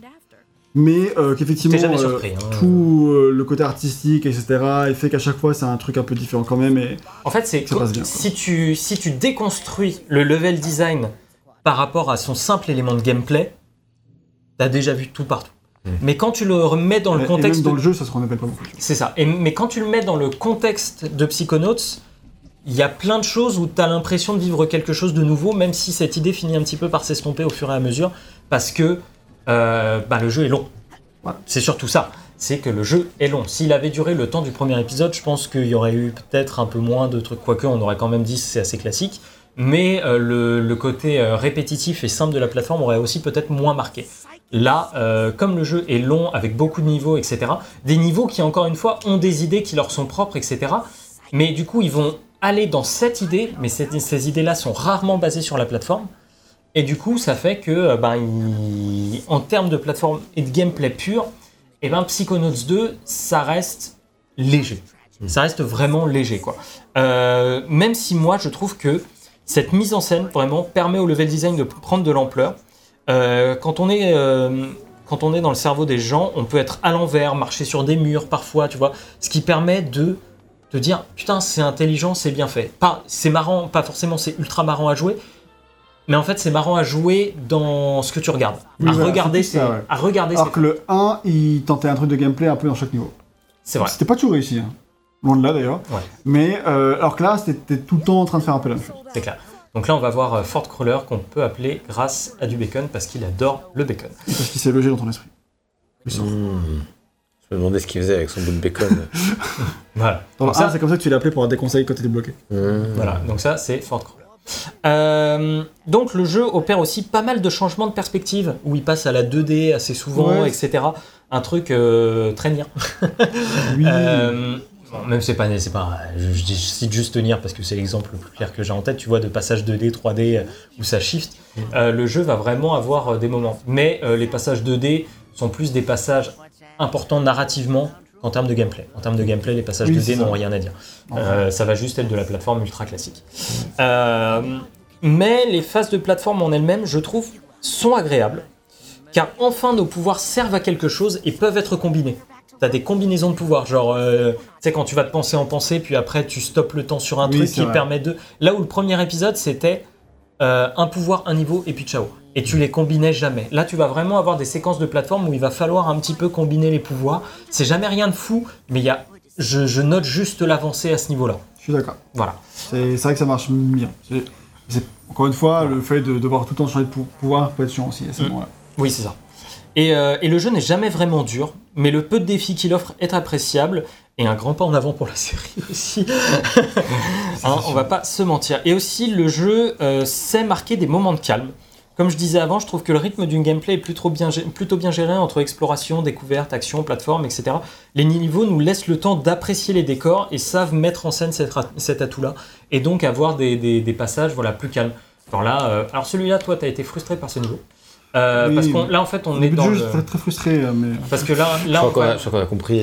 non, non, mais là, on va, en fait, on est dans la, dans la tête de Fort Crawler et on va découvrir les autres membres des Psy 6, donc c'est les, les six premiers Psychonauts. Moi, j'étais persuadé qu'elle allait avoir un niveau et en fait, ça va durer euh, deux Et, minutes. euh, Ouais, et ça, c'est ça, c'est c'est surtout c'est le Et du camp. coup, j'étais de retour dans le hub. En fait, là, là, il y a une des blagues qui m'a fait le plus rire dans le jeu. Elle est passée, donc je me permets de. C'est que, en fait, c'est ça ressemble au camp du premier jeu. C'est le camp du premier jeu. Et euh, quand Raz y arrive, il fait Oh, mais ça fait tellement longtemps que je suis pas venu ici, quelques jours. Comme le jeu est sorti il y a 16 ans, forcément. mais euh, narrativement, il s'est passé effectivement en deux jours. Voilà, c'est ça. Entre le 1 et le 2. C'est ça. Euh, on va passer un petit peu à la conclusion du gameplay, sauf si gars, tu veux en rajouter un petit peu. C'est quoi ensuite Ah oui, tu t'es- non, moi, je parlais aussi de level design. Comment en fait j'aurais voulu que. Vas-y. en fait, tous les niveaux ils changent beaucoup. Tu vas jouer un peu. Ouais. Tous les niveaux ils changent, ils changent euh, beaucoup artistiquement, etc. Ça, c'est la partie qui, va suivre. Mais par contre, en fait, j'aurais voulu peut-être un peu plus de, folie encore dans le, dans le gameplay en fait. Moi, ce qui m'a man- manqué, et c'est un peu pour ça que je disais aussi que. euh, on va toujours un peu faire la même chose dans chacun des niveaux. Mais que ça, c'est du coup, c'est. Vu que le jeu est assez long, en fait, ça m'a un peu frustré à la longue qu'en fait. euh, Et surtout, il n'y a pas toujours de bonnes idées. Enfin, tu vois, par exemple, le niveau de l'eau, euh, toutes les mécaniques qui sont autour, euh, qui sont un peu de nouvelles mécaniques de plateforme, j'ai pas trop très fun, tu vois. Moi, et- ça m'allait. Et ce qui fait qu'il y a. Niveau gameplay, en fait, j'aurais voulu plus d'idées. Plus de. des idées plus fun éventuellement. Parce qu'en fait, euh, le jeu, je trouve qu'il a son meilleur niveau, qui est le niveau psychédélique. Ouais, Incroyable, c'est un chef-d'œuvre. Et après, tous les niveaux après vont paraître moins bons. Alors que moi, c'était trouve- dur. Ouais, alors que moi, tu vois, c'est pas le cas. J'ai trouvé plein de niveaux après qui étaient encore très très cool. Alors, ils sont cool quand même. Mais par exemple, toi, il y a le niveau de la bibliothèque, tu l'as beaucoup aimé. Ouais, toi, ça, tu parce que t'es bibliothécaire, donc forcément, Et ouais. t'es- ça va pas. Et alors que moi, il... non, j'ai pas trop aimé. J'ai un peu fait chier. J'ai pas trouvé ça très très fun. En fait, mais par contre, euh, parallèlement, euh, le niveau de l'eau, j'ai quand même préféré à toi, je crois, dans Ouais. l'ensemble. Mais euh, c'est plus qu'il y a des.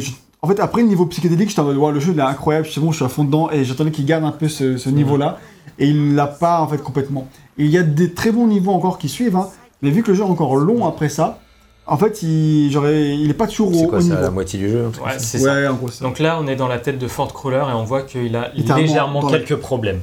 en termes de pensée mentale structurée. C'est ça. Il va falloir reconstruire son cerveau. Voilà.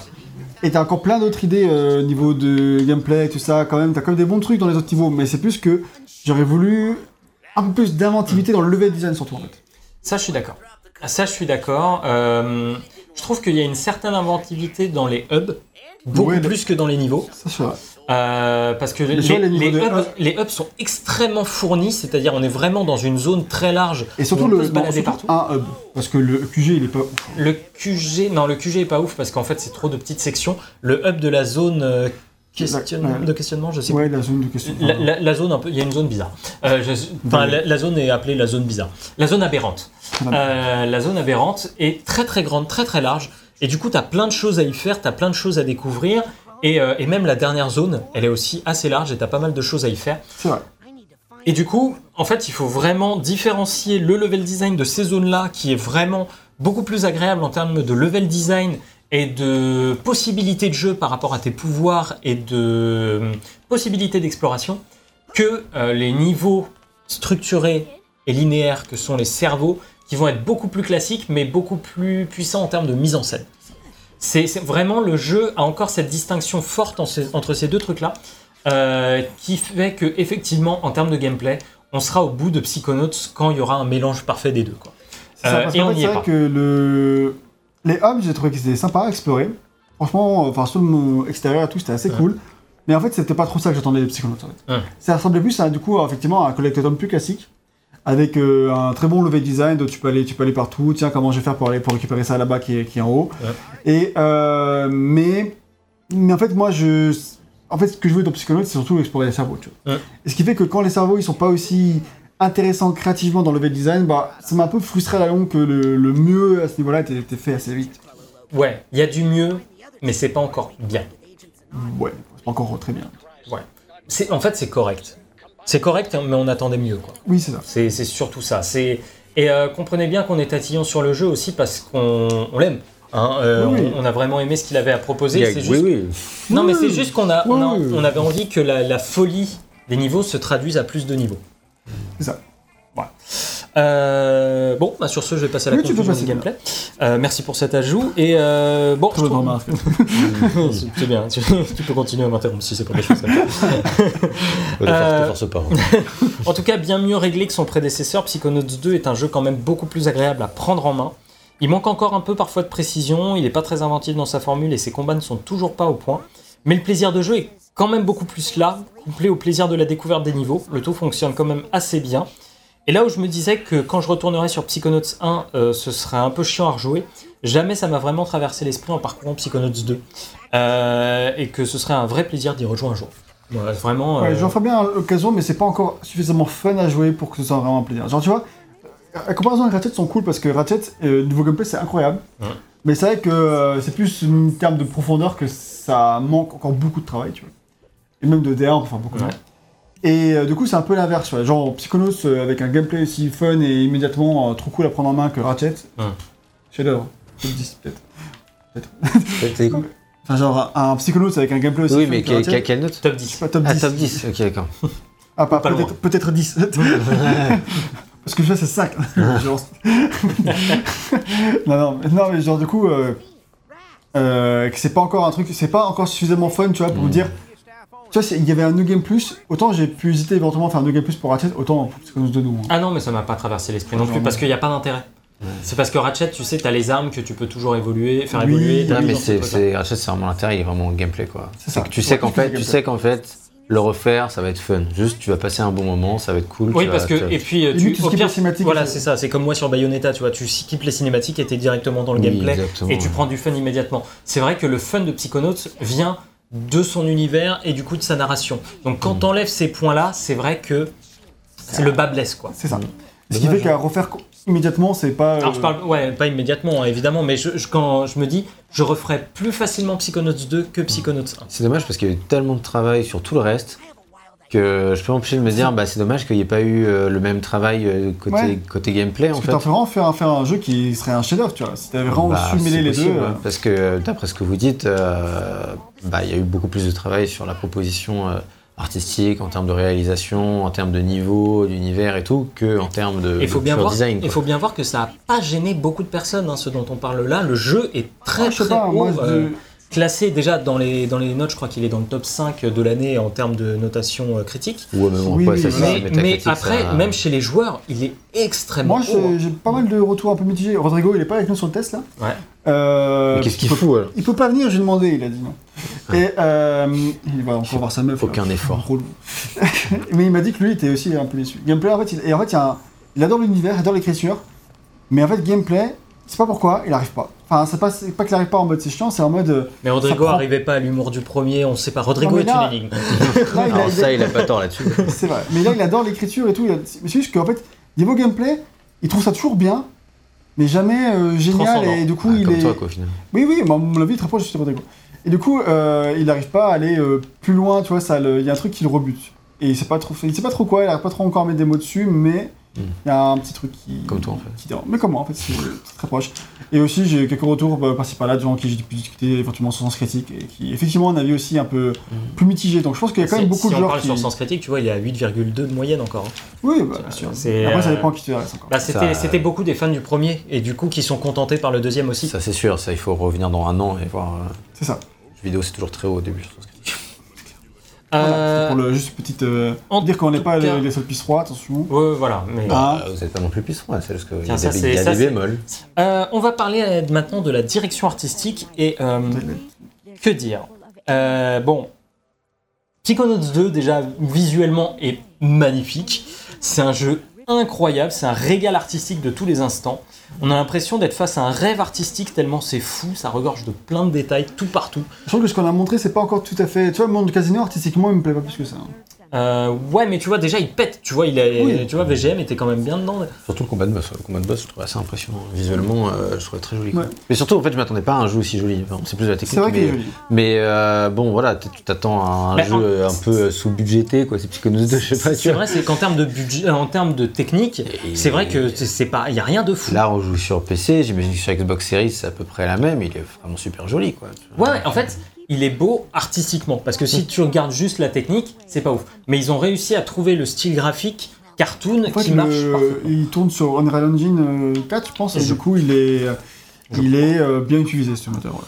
Euh, je crois qu'il tourne sur. Moi, je trouve que Oui, genre, le, sûr, le- le j'ai vu combat- le logo 56 fois. t'inquiète. le- le- Ah ouais. le combat de boss contre la pieuvre, là, moi je trouve que techniquement c'était ultra solide, hein, avec tous les effets, avec tout ce qu'il y avait. tout. Voilà, c'est ça, c'est les effets. C'est plus en termes de, euh, tu sais, comme aujourd'hui, vachement euh, photoréalisme, etc. Si tu regardes les textures, etc. Oui, bien sûr, mais tu t'en fous, c'est le rendu final, quoi. Voilà, c'est- non mais c'est ça, c'est que comme on parle de la direction artistique, c'est fou. Moi j'ai l'impression, en jouant au jeu, je me suis dit, mais putain, il n'y a aucun asset qui est jamais réutilisé dans le jeu ou quoi? Genre, on va de surprise en surprise, il y a- tous les environnements sont complètement différents les uns des autres. Il pèse combien de gigas? Euh, 30, 38 Ça va, hein. C'est lourd, mais. ça Ouais, euh, entre euh, soit 28, Oui, soit oui, non, 38. ça va, ça plus. va, ça, effectivement. Euh, et du coup, vraiment, il y a ce truc-là de. euh, ouais, j'ai l'impression qu'aucun asset n'a été réutilisé. Tellement tous les niveaux sont complètement différents artistiquement les uns des autres. Euh, je sais pas, je me suis dit, euh, la vache, les artistes, c'est- un rêve mouillé pour eux, ça, parce que c'est. Genre, t'as as toute la création. On n'a pas utilisé la clairvoyance sur les gens. Mais Oui, par vrai. exemple, quand tu utilises la clairvoyance, tu vois comment les gens te voient à travers leurs yeux. En fait, la clairvoyance, c'est tu vois à travers les yeux des gens. Et du coup, euh, ils vont. euh, tu vois, ta, ta boss, elle va te voir comme un bébé. Euh, les animaux vont te voir comme un monstre euh, avide de sang. Ça, c'est fun. Tu vois, et t'as ça pour plein de monde. T'as ça pour. ah, Tu peux faire ça sur tout le monde, et il y a vraiment des tonnes et des tonnes de trucs détails à différents. trouver. hein. Et c'est super. intéressant comme pouvoir dans la vie réelle. Et c'est c'est super intéressant, c'est super bien fait, c'est vraiment. Et c'est très drôle. C'est très très drôle. C'est malin ce que ça réveille sur la personne d'en face. C'est ça. Et, euh, et surtout en termes de direction artistique, la mise en scène aussi a fait un sacré bond en avant. Euh, et, euh, et du coup, ils savent mettre en avant cette direction artistique. C'est pas juste qu'elle est là. Il y a plein de détails qui sont cachés, mais les grands trucs vraiment marquants, ils savent comment les mettre en avant. Je pense au Ford euh, Crawler en phare, qui est quand même Oui. assez impressionnant de loin, qui marque. Euh, en termes de car design, ça a de la gueule. Et c'est fou, c'est acidulé, c'est parfois un peu épileptique, mais c'est toujours assez raffiné malgré tout. Et chaque niveau est un cadeau. Donc voilà, chaque niveau est un cadeau et on se demande vraiment ce vers quoi le jeu va nous emmener. Parce que chaque découverte du niveau, c'est toujours en mode Ah putain, qu'est-ce que ça va être? Qu'est-ce que le jeu va que me ça va être montrer l'idée suivante quoi. C'est ça. Et en plus de ça, on a le droit à de très très très très nombreuses animations. Tout ça, c'est vraiment super sympa. Et en plus de ça, de très nombreuses animations, comme je disais. Raj, Raz pardon, est encore plus agile que dans le premier, c'est normal, encore plus d'animation. Et on ressent bien son côté, euh, son passé au cirque familial, parce que sa, sa famille euh, travaillait dans un cirque. Et donc euh, ça se voit au niveau des animations, euh, quand il va faire les sauts, les esquives, etc. Tu vois vraiment la, la pirouette euh, un, petit peu, un petit peu surjouée, et c'est assez, c'est assez impressionnant. Il y a un nombre d'animations qui sont folles sur plein de trucs, etc. Vraiment, les décors bougent tout le temps, c'est jamais fixe. C'est vraiment ça, ça. Il y a presque pourrait y avoir un surplus en fait, mais jamais. C'est suffisamment bien dosé pour qu'on soit toujours euh, euh, pile, pile dans ce qu'il faut. Il y a un petit côté cartoon à chaque fois en plus. C'est clair. Tu Même vrai. dans les cinématiques et tout ça. hein. Et puis parfois, il y a un tout petit changement de level design. Tu vois, le monde psy, il est un petit peu plus. euh, J'aurais bien aimé qu'on le montre, mais on n'aura pas le temps. a- Non, on n'aura pas le temps de le montrer, malheureusement. Euh, là, on est dans le monde des cheveux. Et donc, toutes les barrières, tous les trucs vont être faits à partir de cheveux. Et je veux dire, c'est ultra impressionnant. Là, quand t'arrives, T'as c'est. des tresses partout, tu vois. C'est ça, les. Non, non, c'est vraiment très inventif. Tu vois, regarde, les, les barrières sont faites en cheveux. Enfin, ce genre de truc, quoi. Tu vois, Ouais, c'est- pour le coup, c'est vraiment très original en plus. vois. C'est Voilà. vraiment des propositions que t'as pas ailleurs. C'est ça. C'est le genre des, des jeux, ils sont un peu originaux, mais t'as quand même des. le for, le, le Bah, for- tu vois, genre le casino, euh, c'est déjà vu. euh, Voilà. C'est déjà vu euh, rarement. Mais c'est des trucs, euh, je me rappelle pas, genre Puppeteer, il y avait un truc comme ça. Avec des cartes et tout. Mais euh, c'est rare, c'est des jeux rares, mais ça arrive. Alors dans un monde avec des cheveux comme ça, euh, Et surtout, tu vas combattre des poux et des trucs comme ça. Bref, peut-être le jeu officiel réponse, je sais pas. Je sais pas, si- je sais pas s'il existe. il y en Il y a un concept. C'est clair. En tout cas, voilà, ça, ça regorge en termes de direction Donc c'est ça les figments, effectivement, dont on a parlé plusieurs Voilà. fois. C'est des petits trucs qui volent comme ça, qui sont toujours Un petit appropriés, un peu. euh, Voilà, et là, c'est un bacon parce qu'il adore le bacon, était dans sa Oui. tête. Évidemment. Vous avez compris la logique. Maintenant, en termes de technique, alors techniquement, le jeu est très correct. C'est-à-dire, solide. en termes de technique pure, euh, de, de- voilà, il est très correct. Parfois, certaines textures sont un peu baveuses, mais c'est l'ensemble qu'on regarde plutôt en général. Et euh, à ce niveau-là, bah, il tient super bien. Il est plutôt bien optimisé. Il est sorti Euh, sur quelle plateforme? Alors, il est sorti sur PC, PS4, Ah, Xbox PS4 One et euh, Xbox Series, Ah non, pas sur- sur PS5 sur- officiellement.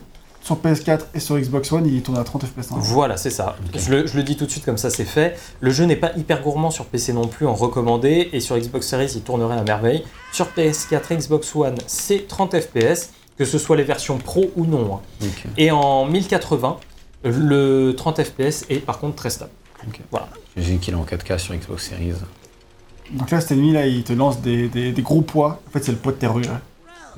Ouais, littéralement, c'est le, regret. Il y a aussi des trucs de design qui vont se faire par de ce niveau-là. Celui-là, j'ai pas compris pourquoi c'était aussi chiant. C'est- Euh, je- c'est un peu mal branlé.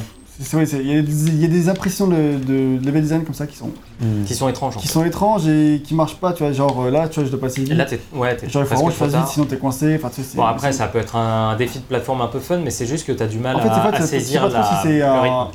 si c'est toi qui te fais mal ou si c'est. Tu vois, là, par exemple, t'es- coincé. Ouais, voilà, ben là, le, le jeu t'a coincé, donc ça, tu vois. Je sais pas trop si c'est toi qui as merdé ou si c'est le jeu qui. Du coup, mettez en commentaire ce que vous pensez. Est-ce que c'est Gag qui a merdé ou est-ce que c'est le jeu Euh, pas la alors, par contre, voilà, en, en termes de technique générale, comme tu disais, VGM, il y a plein d'effets partout, c'est souvent très joli, ça foisonne, c'est assez impressionnant. Enfin, il y a Euh, tu vois, genre, tu peux pas, tu peux pas avancer parce qu'il m'empêche les, de sauter, et- les pouces sont dégueulasses. Pensez au Replecté. Là. C'est clair. Euh, alors par contre, voilà, les temps de chargement sont souvent masqués par une petite cinématique ou un très court passage entre les niveaux.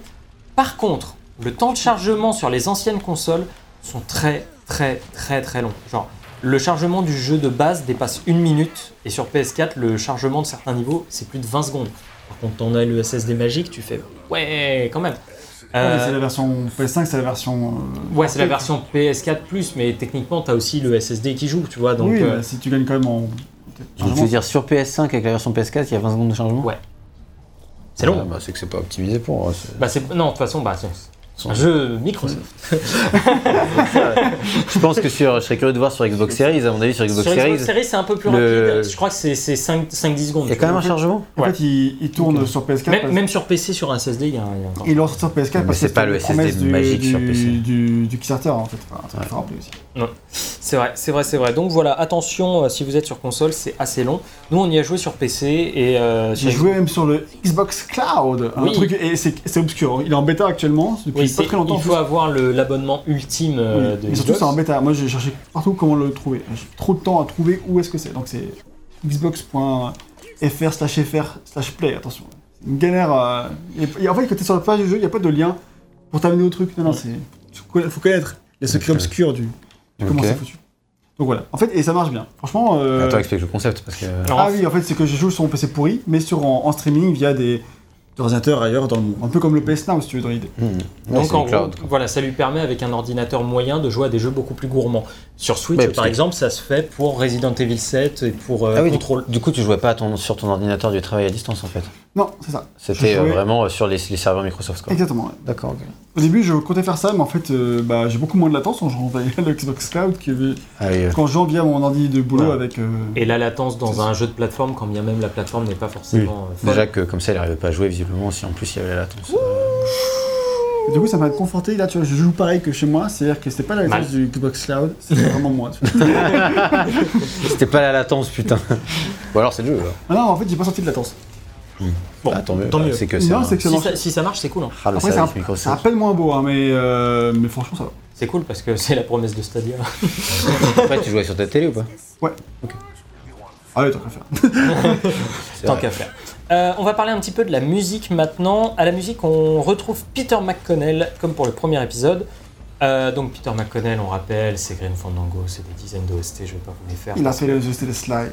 L'OST des Sly qui, voilà, Si moi je voulais bien parce que je- lui je savais pas qui c'était. Ah, voilà. Euh, l'OST des Sly et d'ailleurs lors de la sortie de, enfin l'année de sortie de Psychonauts 1, il sortait l'OST de Sly Sly, 3. Sly 3 aussi et il y avait énormément de similitudes entre les deux Encore au, ni- au niveau des notes. Et ben je trouve que sur cet épisode, la vache, il y a beaucoup plus de morceaux qui ressortent. Il y a beaucoup plus de morceaux qui ressortent, mais les morceaux un peu classiques Psychonauts, c'est vraiment le de Slide. Euh, Comme dans un, quoi. alors voilà, pareil, on avait bien aimé la musique du premier épisode, mais elle était parfois trop en retrait, ce qui était un peu dommage. Et euh, je trouve que là, T'as on a vraiment des niveaux qui sont tournés autour de la musique. Ouais. Voilà, et on a vraiment des niveaux là où alors on a de tout. On a du jazz, du classique, de la folk, de la musique plus psychédélique. Encore une fois, le, niveau euh, psychédélique, il est incroyable musicalement. Eh ouais, mais il y en a plein. Le niveau du, euh, du casino aussi, c'est du jazz que tu entends derrière, c'est super cool. Juste voilà, les niveaux plus hub, là la musique est plus classique. Ouais, mais bien euh, tu sais, le- le- la zone euh, aberrante, Aberrante. là, les- les- la musique est oui, c'est c'est du. Pardon, c'est du. J'allais dire plus classique. Non, c'est du, peu du folk, C'est du folk. C'est de la folk, euh, clairement. Et, euh, peu, euh, et ça marche super bien. Peut-être, Si j'ai le temps. Euh, oui, c'est. Je pense pas que t'aies le temps puisqu'on a. Ça, on pourrait faire côté la musique. mais- Cruise vers la fin, euh, je sais pas, mais on peut, écouter celle-là, là. on peut écouter celle-ci. C'est un combat, mais.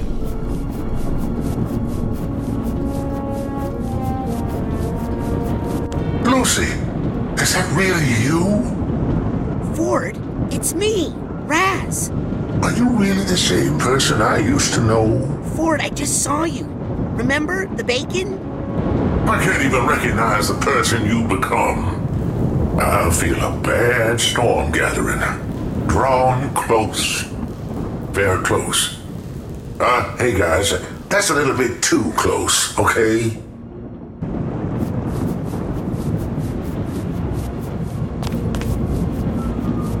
En général, dans les niveaux, on a beaucoup plus de thèmes marquants que dans le premier épisode.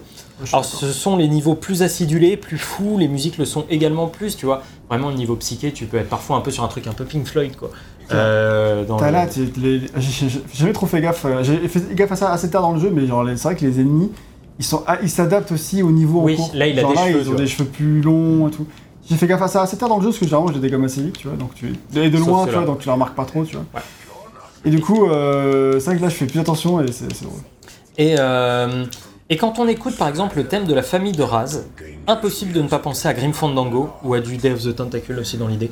Ah. Euh, on sent vraiment, voilà, c'est Peter McConnell qui fait son, son Peter McConnell. C'est ma pas référence de. Peter McConnell, c'est Sly, et puis moi j'ai beaucoup pensé à Sly, donc voilà. Je pense qu'effectivement, on peut dire que le mec a un style. Ouais. Et que, pas il en reste prisonnier, mais en tout cas, il fait son style et c'est un très bon Voilà. style. donc- Et il est pas prisonnier puisqu'il y a plein de thèmes vraiment, comme on disait, marquants dans ce jeu-là, beaucoup plus que dans le premier, donc c'est euh, vraiment cool. Et c'est, comme on dit, c'est pas pour dire qu'il se aussi arti- recycle. artistiquement que le jeu le permet aussi. Oui, bien sûr. Bien sûr. Et c'est, c'est pas juste qu'il se recycle, hein, au contraire, ce sont juste des références musicales, et dans l'ensemble, je trouve que ça marche à merveille.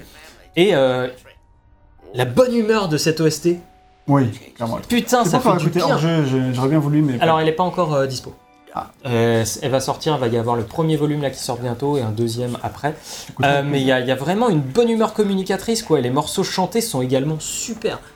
Euh, le le- morceau chanté Ouais, bah déjà le morceau du Psy King, Oui, oui, dans le oui. niveau psy. Après, t'as euh, dans le le morceau de radio aussi Ah que oui, tu oui. peux trouver euh, chez les Oui, gamins. il m'a saoulé parce que. il- parce qu'il il boucle. Mais mais en soi, il est bien. Oui, En soi, il est cool.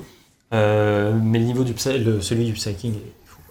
Euh, en même temps, quand on sait qu'il chante, c'est encore plus vrai. cool.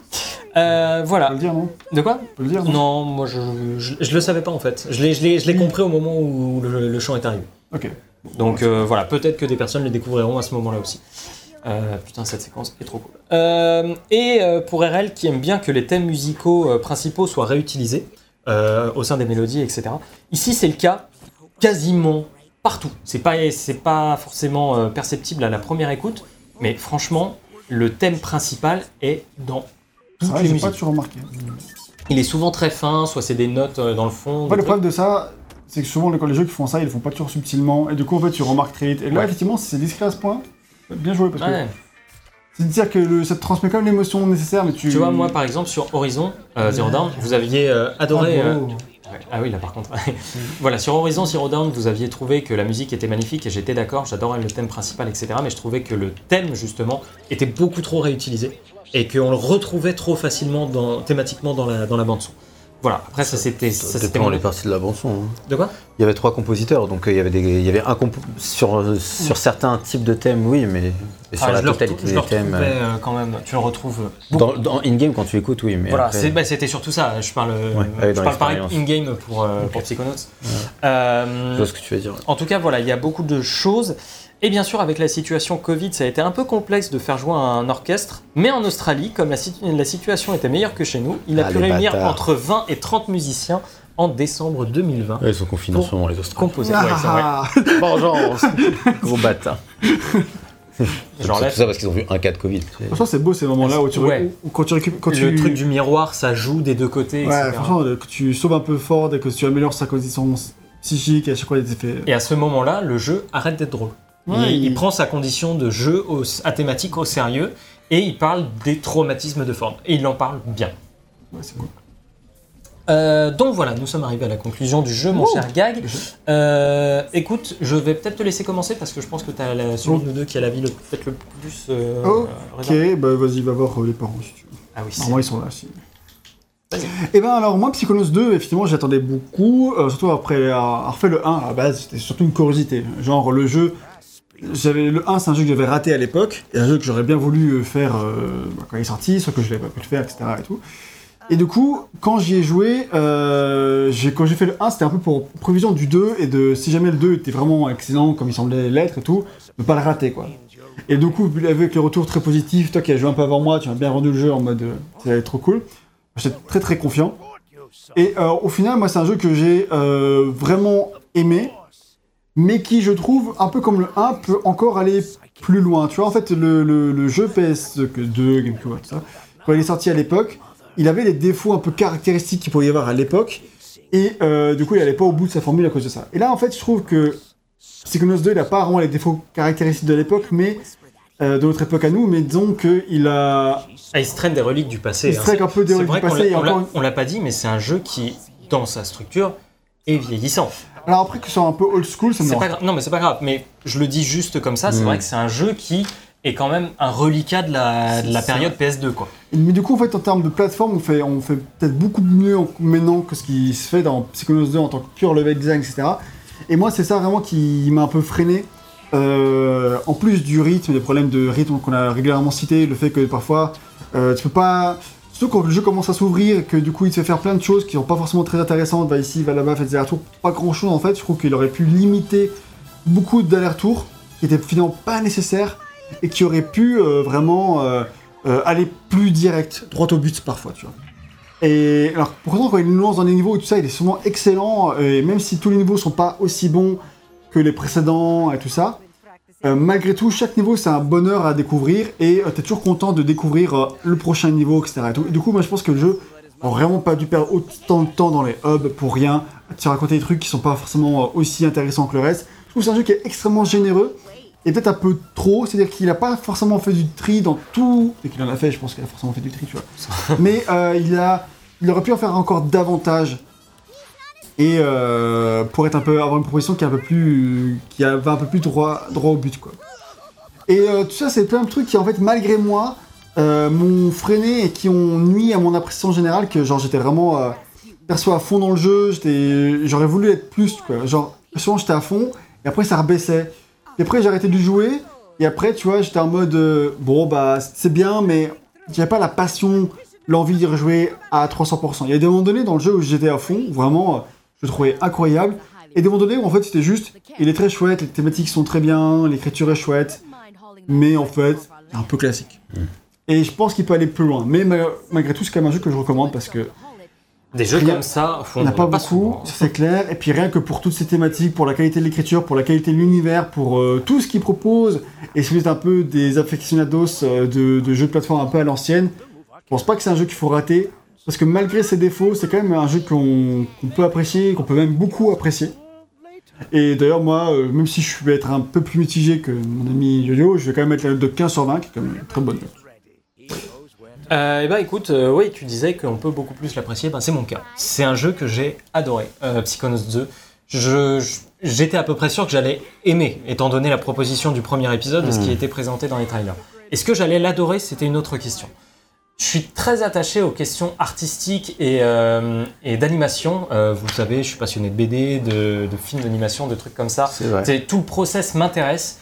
Et rien que pour ça, mais genre, Psychonauts 2, c'est une mine d'or. quoi. C'est hallucinant comment chaque niveau est fou, regorge de détails, de d'animation. Enfin, rien que l'animation de course de Raz, là, il y a tellement de choses que j'aime, genre le, le petit ballottement du sac, le, le mouvement des épaules, le côté rebondi qu'il a. Euh, on n'en a pas parlé, mais aussi le design des personnages où on était un petit peu en retrait dans le premier épisode Oui, et qui là est beaucoup plus logique, beaucoup plus Le intéressant. 1, on faisait trop. En fait, c'est Voilà. dans les le côté disproportionné. euh, Et là, il est beaucoup plus canalisé. Euh, Ah, du coup, les, les personnages qui sont asym- asymétriques dans celui-là, c'est ceux qui étaient déjà dans le 1. ouais. Voilà, et, euh, mais même il est beaucoup plus canalisé. Et j'y ai trouvé surtout une- un niveau d'écriture que j'attendais pas du tout. Je m'attendais à un jeu de rôle, et j'ai eu beaucoup plus que ça. J'ai eu un jeu de rôle, mais pas que. Euh, et, euh, et au final, Psychonauts 2, euh, là où Psychonauts 1, je me suis pas posé la question et je me suis dit, euh, tiens, mon niveau préféré, c'est le niveau du laitier. Oui. Psychonauts 2, il y a plein de moments où je me suis dit, putain, mais c'est peut-être celui-ci mon niveau préféré. Il y a plein de moments où le niveau psyché ressort aujourd'hui peut-être un petit peu plus que les autres, mais le moment où j'ai terminé le jeu, j'étais putain, je Ouais. saurais pas dire, j'ai adoré tous les niveaux. J'ai adoré jouer au jeu, j'ai adoré l'avoir manette en main, l'ambiance, la musique, les décors, tout ça, vraiment, c'est un jeu qui a su me, me toucher artistiquement comme peu de jeux y arrivent. Euh, je crois que le dernier à m'avoir touché autant, c'était peut-être Gris, tu vois, Ah ouais. artistiquement. Euh, donc, Et artistiquement, oui. voilà, voilà. Et, euh, et vous savez à quel point j'ai apprécié Gris pour ce qu'il proposait justement Mhm. artistiquement. Euh, et je comprends que on veuille ne pas s'arrêter à ça dans un jeu ou qu'on aille plus loin, etc. Mais déjà, il y a un truc, c'est que moi, j'ai pas fait Ratchet aussi cette année. Donc, j'ai vrai. pas eu mon, j'ai pas eu ma dose, de, dose de jeu de plateforme. de jeu de plateforme, euh, un peu, euh, un peu bourrine et, euh, et comment dire, et surtout avec de la mise en scène actuelle. Ça. Oui. Et, euh, et du coup, j'ai eu, j'ai eu Psychonauts 2 à la place. Et Psychonauts 2 a peut-être contenté quelque chose qui, est, qui manque, ou qu'on retrouve aujourd'hui Ouais. dans les productions indé qui n'ont pas les mêmes moyens qu'on a là. Ah bah ça c'est clair. Et, euh, et du coup, par rapport à ça, c'est un jeu que j'ai adoré faire de bout en bout, et c'est un jeu sur lequel je me suis éclaté, et il y a plein de niveaux, il y a plein de moments du jeu auxquels je repense, et je me dis, putain mais c'était trop bien, si je pouvais l'effacer de ma mémoire ce jeu et le refaire, je le ferais quoi. Parce qu'il y a... Attends 10 ans. ouais. Oui, voilà. Parce qu'il y a J'ai la vraiment technique pour ça. il y avait vraiment plein de choses que je trouve trop intelligentes pour que ça me démange au point de ne d'être un peu euh, refroidi par certains éléments du jeu. Donc voilà, vous avez, vous avez mon avis. Je pense que, honnêtement, s'il n'est pas dans mon top 3 de l'année, pour l'instant, il est premier. hein. Donc, s'il n'est pas dans mon top 3 Je de l'année, pas ce qui c'est sort à que- la fin de l'année et qui pourrait c'est faire que hein. Deathloop et Tales of Arise se sont très bien placés. Euh, mais, euh, mais en tout cas. peut être dans le top 3. Mais en tout cas, ouais, voilà. Euh, non, pour moi, Psychonauts 2, c'est un, c'est un 17. Là, c'est la fameuse zone aberrante dont on a parlé. tout à Voilà, c'est ça. Ah, c'est que 17 malgré ça.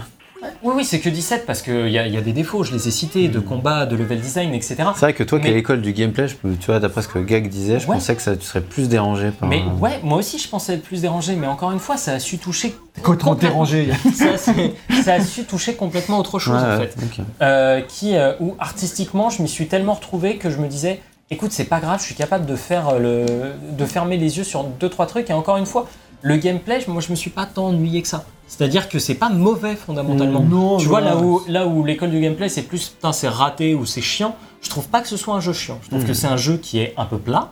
Mais je trouve quand même que on s'y Ça monte un plat. voilà, on, on y est quoi, on, on s'amuse, manette en main, c'est ja- c'est jamais ennuyeux.